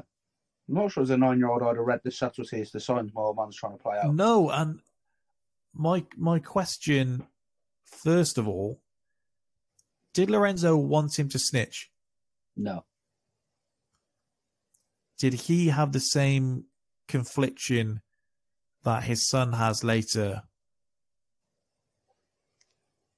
where he wishes he could have, but ultimately knows the consequences. Yeah, yeah, that, that's it. He, he, he wants him to keep be, be quiet because you don't want that work. He did a bad thing for a good. Uh, he did a good thing for a bad person. Yeah, Ain't that, ain't that often the way in life? Yeah. Um. Yeah, just the, as he goes up the line, I was wondering if he was going to blame someone else to save Sonny because we know, He's already aware of who Sonny is. You know what I mean? yeah. And we're fresh off the back of uh, "Never Rat on Your Friends" in Goodfellas, Mhm. and we've got we've got De Niro hammering that home. It's it's just really good. The close ups just to hammer home just how much bigger all of these people are. When he's wheeled out, I know you've not seen Game of Thrones, but there's a scene in which uh, a woman is shamed and she's wheeled out in front of the whole village or whatever it would be, and you kind of see each person's reaction as they go past. And that's what you get here as he just slowly walks through this almost like a tunnel to get to the row of suspects. Yeah, it's shot at a really nice height as well. Yeah, everybody just drives home. Just uh, it's just a small kid. Yeah. who's just found his way into this world that he has no place being a part of. Yeah. And then once we got past this, we get the side of mob movies that certainly after Goodfellas we're all tuning in to see, and it's this kind of underground. The games going on. hmm It's the it's, it's strangely it's the camaraderie, isn't it?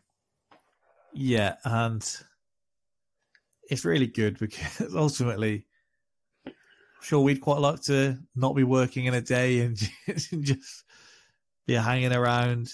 Yeah, shooting some dice, Yeah, and a few beers with the boys. Yeah, that sounds pretty perfect.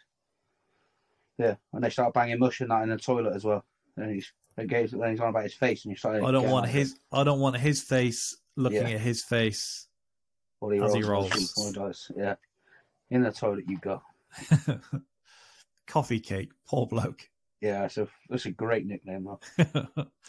um, and yeah, and then we've got probably if you take every racist out of this, Hmm. his mum might be a villain in this film. Uh, yeah, She does not back the beef when the beef needs to be backed. no, she Lorenzo she- needs that support, and she is nowhere to be seen. when they're offering that job running numbers, and she's like, "Oh, do the money." She's straight on it. They're bad people until they're trying to put something in my pocket. Uh, Six hundred a week. Um, and then even down the line when he's got the six hundred, Yeah, I'm just going, why you know why don't we turn this bad thing into a good thing? I always think Lorenzo's the man you want to be, but Sonny's the guy you want to be. Nice, they should have put that on the poster. You know what I mean? You want it. You you want to be a good man and like do the right thing and stand up for your family, but ultimately, hey, you want to be the guy. What do you think about Palminteri not getting his name on the poster? Don't know. Only De Niro's name on the poster. Did not know that. Seen the I- poster a thousand times, never recognised it. Yeah, it's just De Niro. It spans the width of the poster, He's your A. He is your A side, don't he? and it doesn't say directed by, but it's more of a Palminteri movie than a De Niro movie, isn't it? Yeah. Oh yeah, most definitely. Um. But yeah. Like If it he- said directed by, I would maybe understand it more. Mm, I don't know. Well, it sounds as though that was a choice because you'd like how collaborative and how involved in everything you said he was. Yeah, If the guy's mixing sound, you've got to believe he's got some input into the visual as well, no? maybe De Niro's saying that this isn't my choice. This is uh, we got to trust these guys to be as big as it can be. People will know Yeah. your name after the fact. Maybe. Um, I mean, like I say, with what happens to him taking this back out on the road and stuff, I, I think you can probably forgive not being on the poster. Yeah. But the point at which his son has that six hundred dollars Mm. is he's been emasculated really Yeah. from the second his son looks up to these guys. Of course, and is. it and it reaches a breaking point. Yeah. Now, the scene after that, I, I I do think is the best scene in the film. I think probably could have done it for this podcast, but I didn't think to. I think it's going to be at least a top three De Niro scene for me, Ooh, strictly in terms of his performance. okay. because there's more entertaining scenes in Goodfellas, and I could pick out three scenes in Goodfellas or whatever you want to do. Yeah. But I think if I was saying the best I've seen De Niro, I think this is the most I've felt him in anything I've seen him do. Okay. Because You've not seen Goodfellas, I feel like he's playing De Raging- Niro. You ever seen Raging Bull? I have, yeah, and maybe I need a refresher on that because I've not seen it in quite some time. Even I mean, he's great throughout, but even the end, where he gives the he gives the little monologue from on the waterfront. it um i guess of all of the of all of the films this is the most relatable role Yeah. because even like the specifics are hard to relate to but the idea Yeah, you want to do the right thing. You want to look after your family. You're standing up for you. You're trying to keep your kid away from that life. Yeah, of course it is. because his son says um something like sonny's right the working man is a sucker or something like that That's that's what he says. Yeah. and he says he's wrong. It don't take much strength to pull a trigger, but try getting up every morning, day after day, and work for a living. Let's see him try that. Then we'll see who the real tough guy is. The working man is the tough guy. Your father's the tough guy. He's just pleading with him at that point. Yeah, yeah, yeah. And he knows just from looking at his son that he doesn't he doesn't agree he doesn't agree with him. No.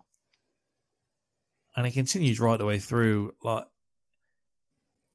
a, a rare comparison, if I was to compare this to Click, mm-hmm. but there's the point, isn't there, where his his dad's died, and this is the last time he sees his dad, Yeah. and he's he's screaming at his dad when he's playing it back, like talk to him, talk to him, whatever. Yeah. And when his dad's inviting him to the fights, and he's kind of, uh, why can I just let you know tomorrow? Yeah. And they get to the fights, and him going, "Oh, I wish I brought my binoculars." Oh, fuck yeah! Yeah. Are you buying the tickets?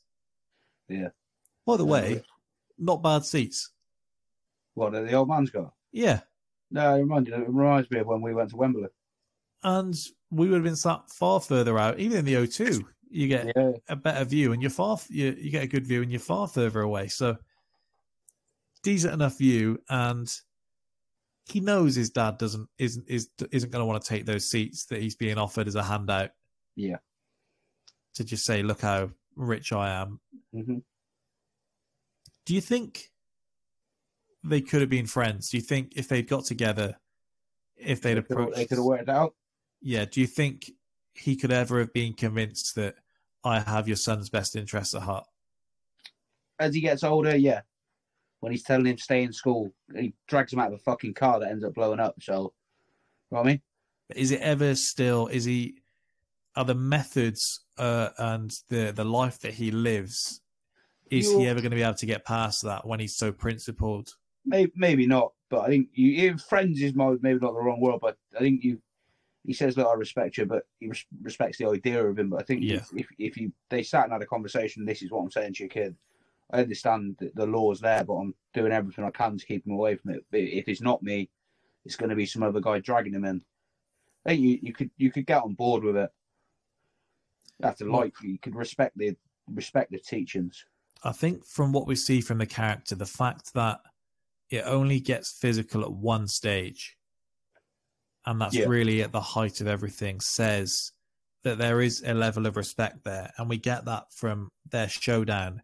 Yeah. You get the shot. You you follow De Niro as he marches into the bar, asking at the bar, "Is Sonny in?" And we're geared up. We're geared. We're geared up for a showdown at this point Yeah, you expect them fat hands. this is Stone Cold and The Rock, ready to get it on. And first of all, I respect you, Lorenzo. You're a stand-up guy, and we're from the same neighborhood. But don't ever talk to me like that again. I tell your kid to go to school, to go to college.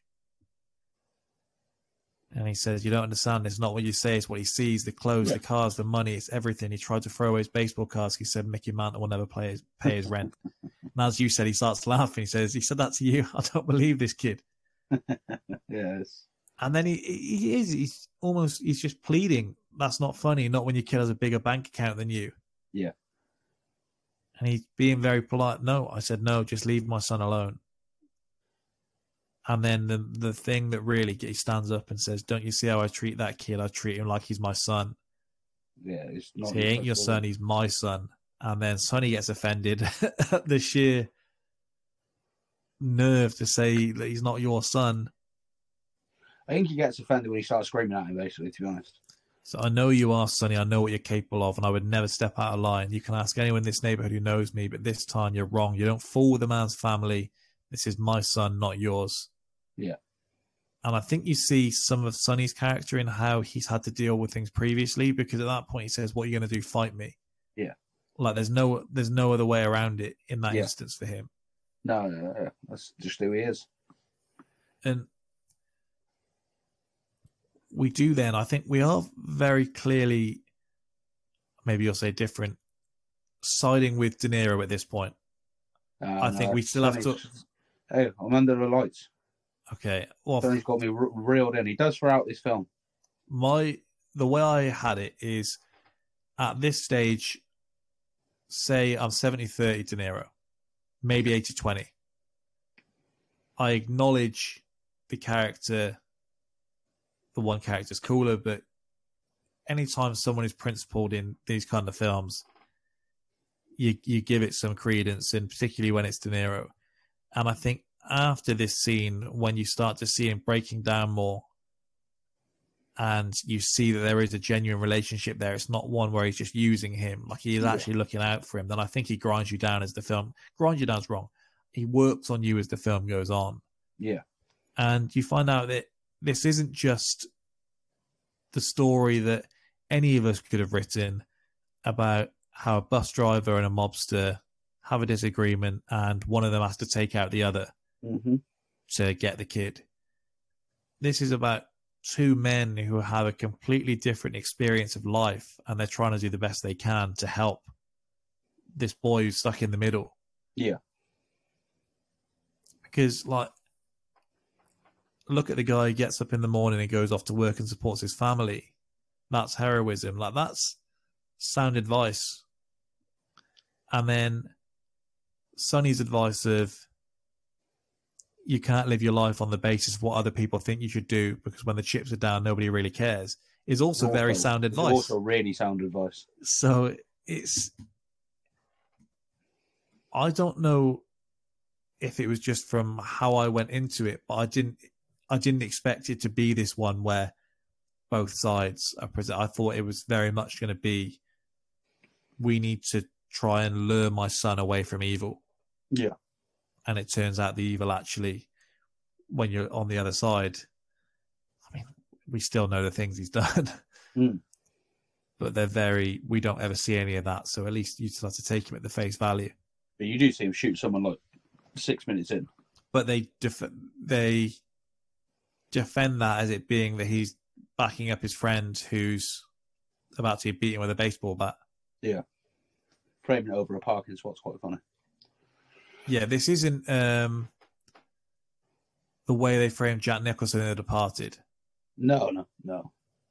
There's there's less. There's a lot more method. A lot less psycho. Psycho. psycho I can't speak. Psycho. Uh, a lot less crazy. Can't speak this even. Um, so what other advice was given in this? Um, all right, listen to me. You got to pull up to where she lives. You got to get out the car. You lock both doors. Then get out the car. You walk over to her. You bring her to the car. Dig out the key. Put it in the lock and open the door for her. Then you let her get in. You close the door and you walk back around the car and look through the rear window. If she doesn't reach over and lift up the button so you can get in, dump her. He had me fired up in this moment. In this moment, It's fucking horrific advice. just like that. And he said, "Listen to me, kid. If she doesn't reach over and lift up that button so you can get in, that means she's a selfish broad, and all you're seeing is the tip of the iceberg. You dump, her you dump her fast. Yeah. I like his uh, his his advice about three great ones. That's I've got this next, and this, I was ready to have this tattooed in the moment because it just sounded cool. I don't know what sense it makes, but it just sounded like it was good advice. hmm You got to do what your heart tells you to do. Let me tell you something right now. You're only allowed three great women in your lifetime. They come along like the great fighters every 10 years Rocky Marciano, Sugar Ray Robinson, Joe Louis. Sometimes you get them all at once. Me, I had three when I was 16. That happens. What are you going to do? That's the way it goes. You know, tell you right now, you see this girl, maybe this girl, she put wind in your sails, and maybe she's your first great one. What are you gonna do? It's just a phenomenal line, phenomenal line. In any time, even in the Irishman, "Eh, what are you gonna do? that when I as soon as he said they come on like the like the great fighters every ten years, I was just hook, line, and sinker. Yeah, it's, it's very, it's very, very good. He's like he is, he's phenomenal in this. Um, compared to with Lorenzo, um, sometimes in the heat of passion, the little head tells the big head what to do, and the big head should think twice about what you're doing. Yeah, the old man's not a fan of the. Uh, Maybe maybe when I added my Sydney Sweeney headline to News of the Week, should have listened to that advice. the little head was telling the big head what to do. Yeah, trouble is like a cancer you got to get it early and he does doesn't he he eventually gets him early enough that he doesn't meet that demise at the end of the film yeah. I what do, feel you, like traveling with Molotovs is just wild.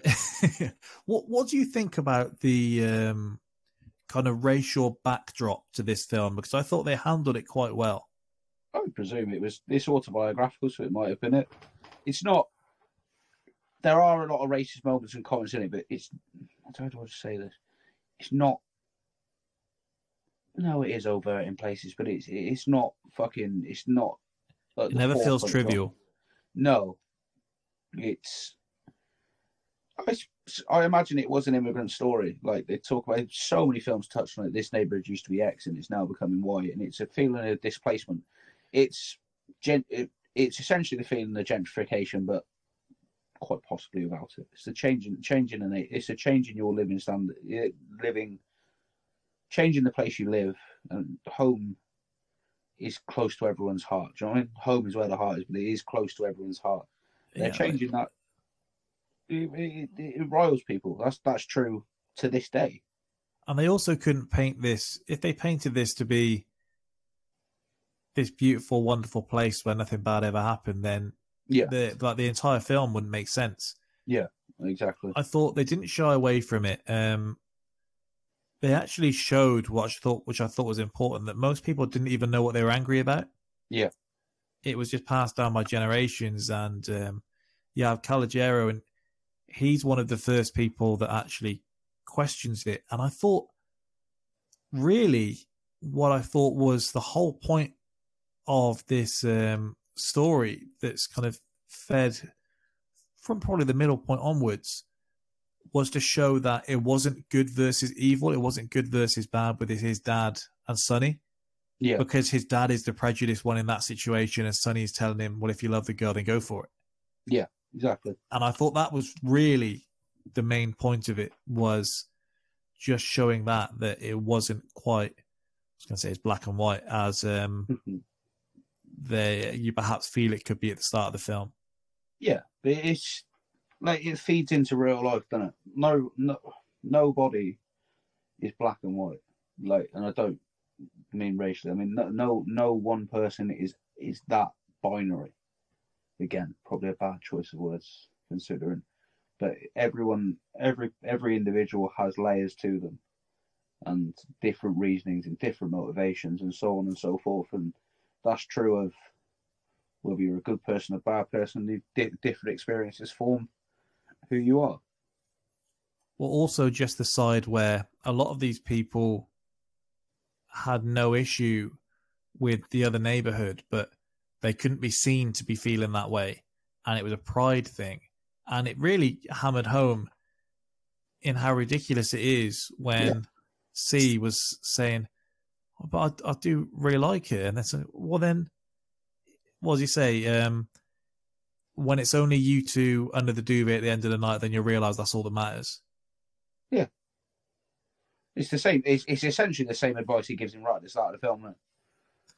Yeah, Right. and it's Don't right. your, don't, there's no point living your life on what other people think. And I think part of what they're trying to show is he doesn't feel too ashamed to hang around with his friends who are nothing, well, they're almost nothing but bad people. From No, the, the middle dickheads. point onwards, we see nothing good from them. All they do is bring trouble. Yeah. Um, they're bringing guns into the neighborhood. They're racist. When he catches him trying to buy that gun. yeah and just that that's that's it isn't it and it kind of tilts away and this is the life that he's going into and i think it's to show that all of the people that are within this life aren't the same because he says um do as i say not what i do doesn't he later on when he catches that's after the gun isn't it Yeah. and it's, it's really the only predictable thing I found in the film was as soon as she said she had a brother and they just had the scene with them Yeah, uh, beating up the um, black kids on the bike. I thought, Yeah. I can see, I can see where this one's going. That something has to happen for the end to come about. Do you know what I mean? Yeah, I also thought. I don't know what it was, what we were supposed to take from his character because his his character is then racist to her, Hmm. and he says it in a way like that slips out because he he grabs his mouth immediately afterwards, Yeah. and so I thought they were going to make a bigger point of that, and maybe that it was ingrained in him or all of these things. And then she kind of just forgets that the next time she sees him. And I don't know if the point is that she's used to that. I think it's A, she's used to it, and B, by it being a small thing, I think that probably shows it's ingrained in him more. That it's in one moment where he's not necessarily concentrating. That's the that's the first thing you reach for. And then if maybe in the grand scheme of apology- things. if there's a big apology tour to it, it doesn't. I don't think it necessarily feels realistic to the time they were they were in. No. People weren't. People maybe weren't it's to sh- show how close he was to which way this could have gone. Yeah, There's there's a fan theory that the bomb planted in Sonny's car was retaliation from the bikers. Mm. He told the bikers to remember him, and Yeah. he pointed out his car by saying, "Watch my car." Where do you stand on that? Do we need to know? Do you have an idea of who you think it was? I don't really care, mate, who it was. It's a Does it being the bikers do anything more for you? It doesn't. No. I hadn't even considered that. I, by the time the film had ended, I actually it wasn't even in my mind. no, that's what I mean. Um, the biker scene is is great, by the way. I know. I think that's your highlight of the film, is it? Yeah, it could be uh, it, it, it- right up there. Now you can't leave, and all the courage drained from their face. And him again, where he's not about that life. Yeah, it takes he one, was- one dig, and he's not. He's not that guy. He was conscious about how he was being framed. Yeah. The scene in which he is confronted by Sonny, they do they do a really great thing, and I saw it broken down by a screenwriter. Yeah. and they describe this film they describe this um, film as being one of the great instances of what they described as setup reinforcement payoff and it's something you see in every film that you're ever going to watch Yeah. but they said in this they just do it throughout the film and it's just layered and layered and layered and so you've got the johnny could never make a friend um Johnny's got lots of friends, but not one that he can trust. And then C says he trusts me. And then you've got that reinforced again, where he says, The girls I meet today, I don't know if they like me or what I represent. And then it's the payoff where he finds the bomb in his car. And he says, After you picked the car, where did you go? Was there ever really a Jane? So, Yeah. Johnny, I would never hurt you. You've been like a. You broke my heart. Just leave me alone. How many times have you just called him Johnny, by the way? Oh, that's what I had down in um when I was taking it, and then I've just questioned that myself. Um, I mean, the guy's name's not Johnny, but no, no, um, no, um, late night when I was doing my notes. So there we go. You can see I don't copy and paste. Hmm. Um, there you go, Sonny. I would never hurt you. Being like, a, you broke my heart. Just leave me alone. And Yeah. it ties in, and it's just the bow perfectly with um, how he's been told he'll never trust anyone, and he thinks he's probably the closest person to him, and even he doesn't trust him not to try and kill him. Yeah. And you got another couple. I mean, everybody loved my father. My father loved everybody, and uh, they love him just like they love you.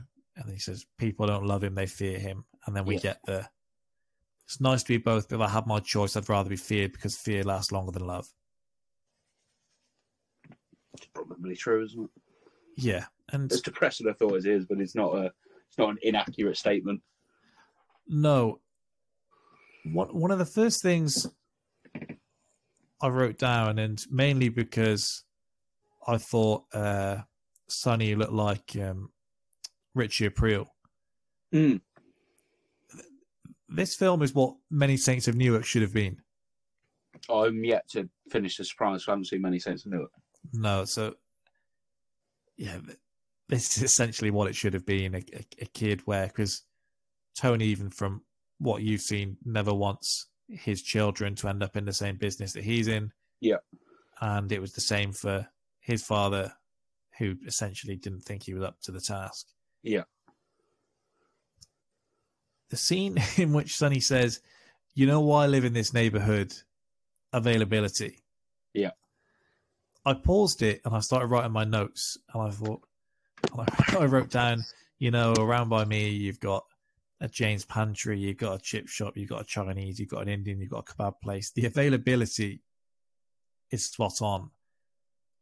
And then Sonny went on to explain what he meant by that.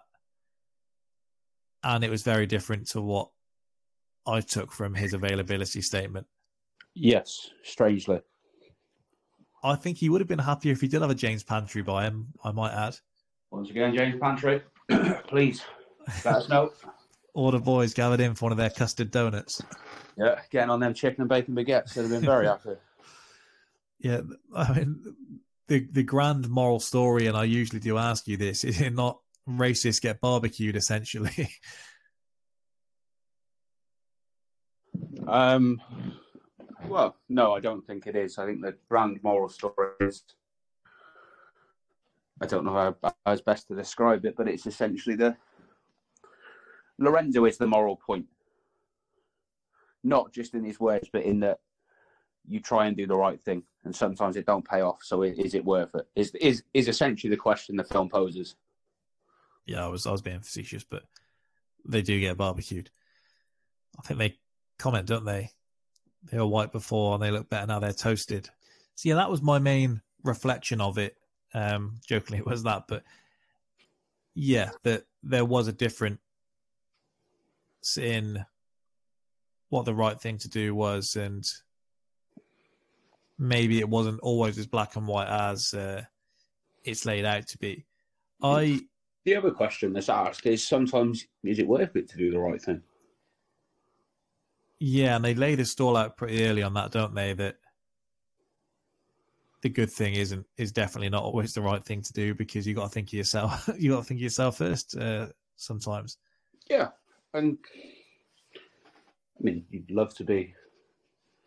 You you mean you'd love to be the perfect person, and say if it's at the cost of someone else, and then it's not the thing to do. But you like you say, you, you hope not to. Hope it's not too consequential, but sometimes yeah, you've got to look after number one, haven't you? Yeah, and I think the fact that they do end it with it's not they're sat on a park bench and they've each got one arm around C in Mhm. the middle and they're telling him that you're off to college now and Yeah, we did it. it does it does end how I guess you think it should that It ends essentially with actions have consequences, doesn't it? yeah Yeah. now I think that's like- that's probably actually that's that is literally the, the moral of the of the story, mate. Is actions have consequences. Yeah, I mentioned my Letterboxd in previous weeks. I did give this a five stars, so it's been added to the collection there.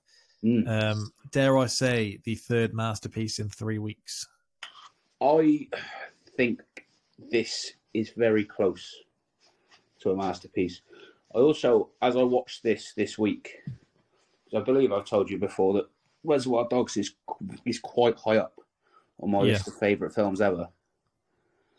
Um, it fluctuates, it changes. Number one is just locked off, walled off. I, I I actually think it's at this point my love for Goodfellas is is so in is so ingrained that I'm not sure what, what would need to happen to change it. I think I'd have to direct the film maybe. Um, but my my love for it, but outside of that, it's it's very malleable. There's films that pop up and stay. As I was watching this, I was I've been sat thinking, is do I prefer this? Um, which is obviously something that I'll give you a full answer to when we do our judging. but this is it's it's just like you say for a film that sort of bucks the trend for what it could be. It just ends up so much better. And it's not a phrase. It's a phrase I actually hate when it's used a lot of the time uh, when it comes to film. But it, this is a film with it's, it, this is a film with a lot of heart, isn't it? Yeah, for sure. Um, yeah, I, I um felt more emotional at the end of the film than I thought I would when they're speaking to Yeah. Sonny uh, in his coffin. yeah. And Big Pesci pops up. Yeah, so I'd seen on IMDb that he was in the film, and then I kind of just assumed I'd missed him. Mm. And then seeing him at the end, I have to be honest, the, the closest feeling I have to that is when Lance Armstrong appeared in Dodgeball. fucking Lance Armstrong. Oh, that was fucking Chuck Norris, isn't it? Sorry. yeah, and that was and that was what I would that was how I would compare it in just that Mm. it didn't ever feel like it was anyone but Joe Pesci to me in that moment because we'd had no building of him. Yes, But I get you. I watched Goodfellas and it's not Joe Pesci. It's the No, character. Tom. I watched Casino Mhm. and it's not Pesci. But in this scene, it just felt like Joe Pesci playing Joe Pesci again. Yeah. I uh, often wonder, or often have wondered, at the end of it, he says, Look, I'm going to be around for a while looking after things. If you need anything, come to me. I don't think you could, I don't think they ever would have done it, and I don't think there would have been enough substance to, to do. But I often wonder what a second one would have looked like. Same, ca- same cast, but you put Pesci in instead of Chazz Palminteri, and maybe he's a different guy and he's really trying to lure him in. Um, Yes. but I, I don't think it would have worked. I don't think you need it. But hey, Pesci and De Niro, Yeah. I'm never, I'm, I'm never going to say no to putting them on the same screen and No, giving them a couple sure. of scenes together. Um, so yeah, really good. Anything else you want to add before we get to the judging? No, no, no, no. Let's do it.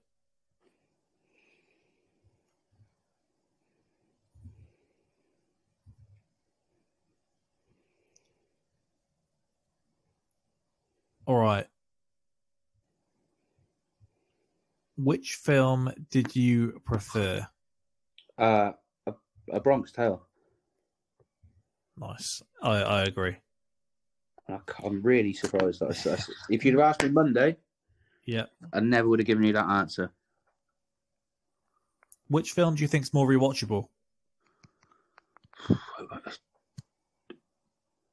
I don't know. Like, this is probably the. Do you know, talk about we talk about fight fights earlier and great fighters. This is probably as close to a 50-50 as a 50-50 fight as we've had. Um, If you don't choose, it's just on me, so I'm not sure you want that. no, no, that's that's fine. If you ask me right now, which one do I want to go and put on this evening to go and watch? It would be a Bronx Tale, but you could ask me in forty-five minutes' time, and I might have changed that. I agree that I would watch that one sooner now, but I think Hmm. in the grand scheme of things, I do think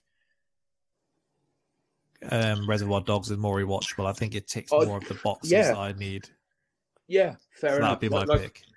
Oh yeah, I got I've got no problem with that whatsoever. Like I say, you could ask me in forty five minutes time when I've sat settled and thought about Reservoir Dogs again, and that might well be my answer. Like I say, these are two. These are two films that I adore, and it's very it's it's very hard to pick between.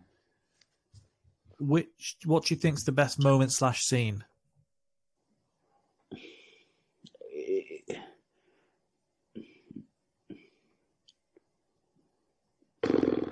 I don't know. Um, I got like four or five that you could give me, and I would just say yes to all of them.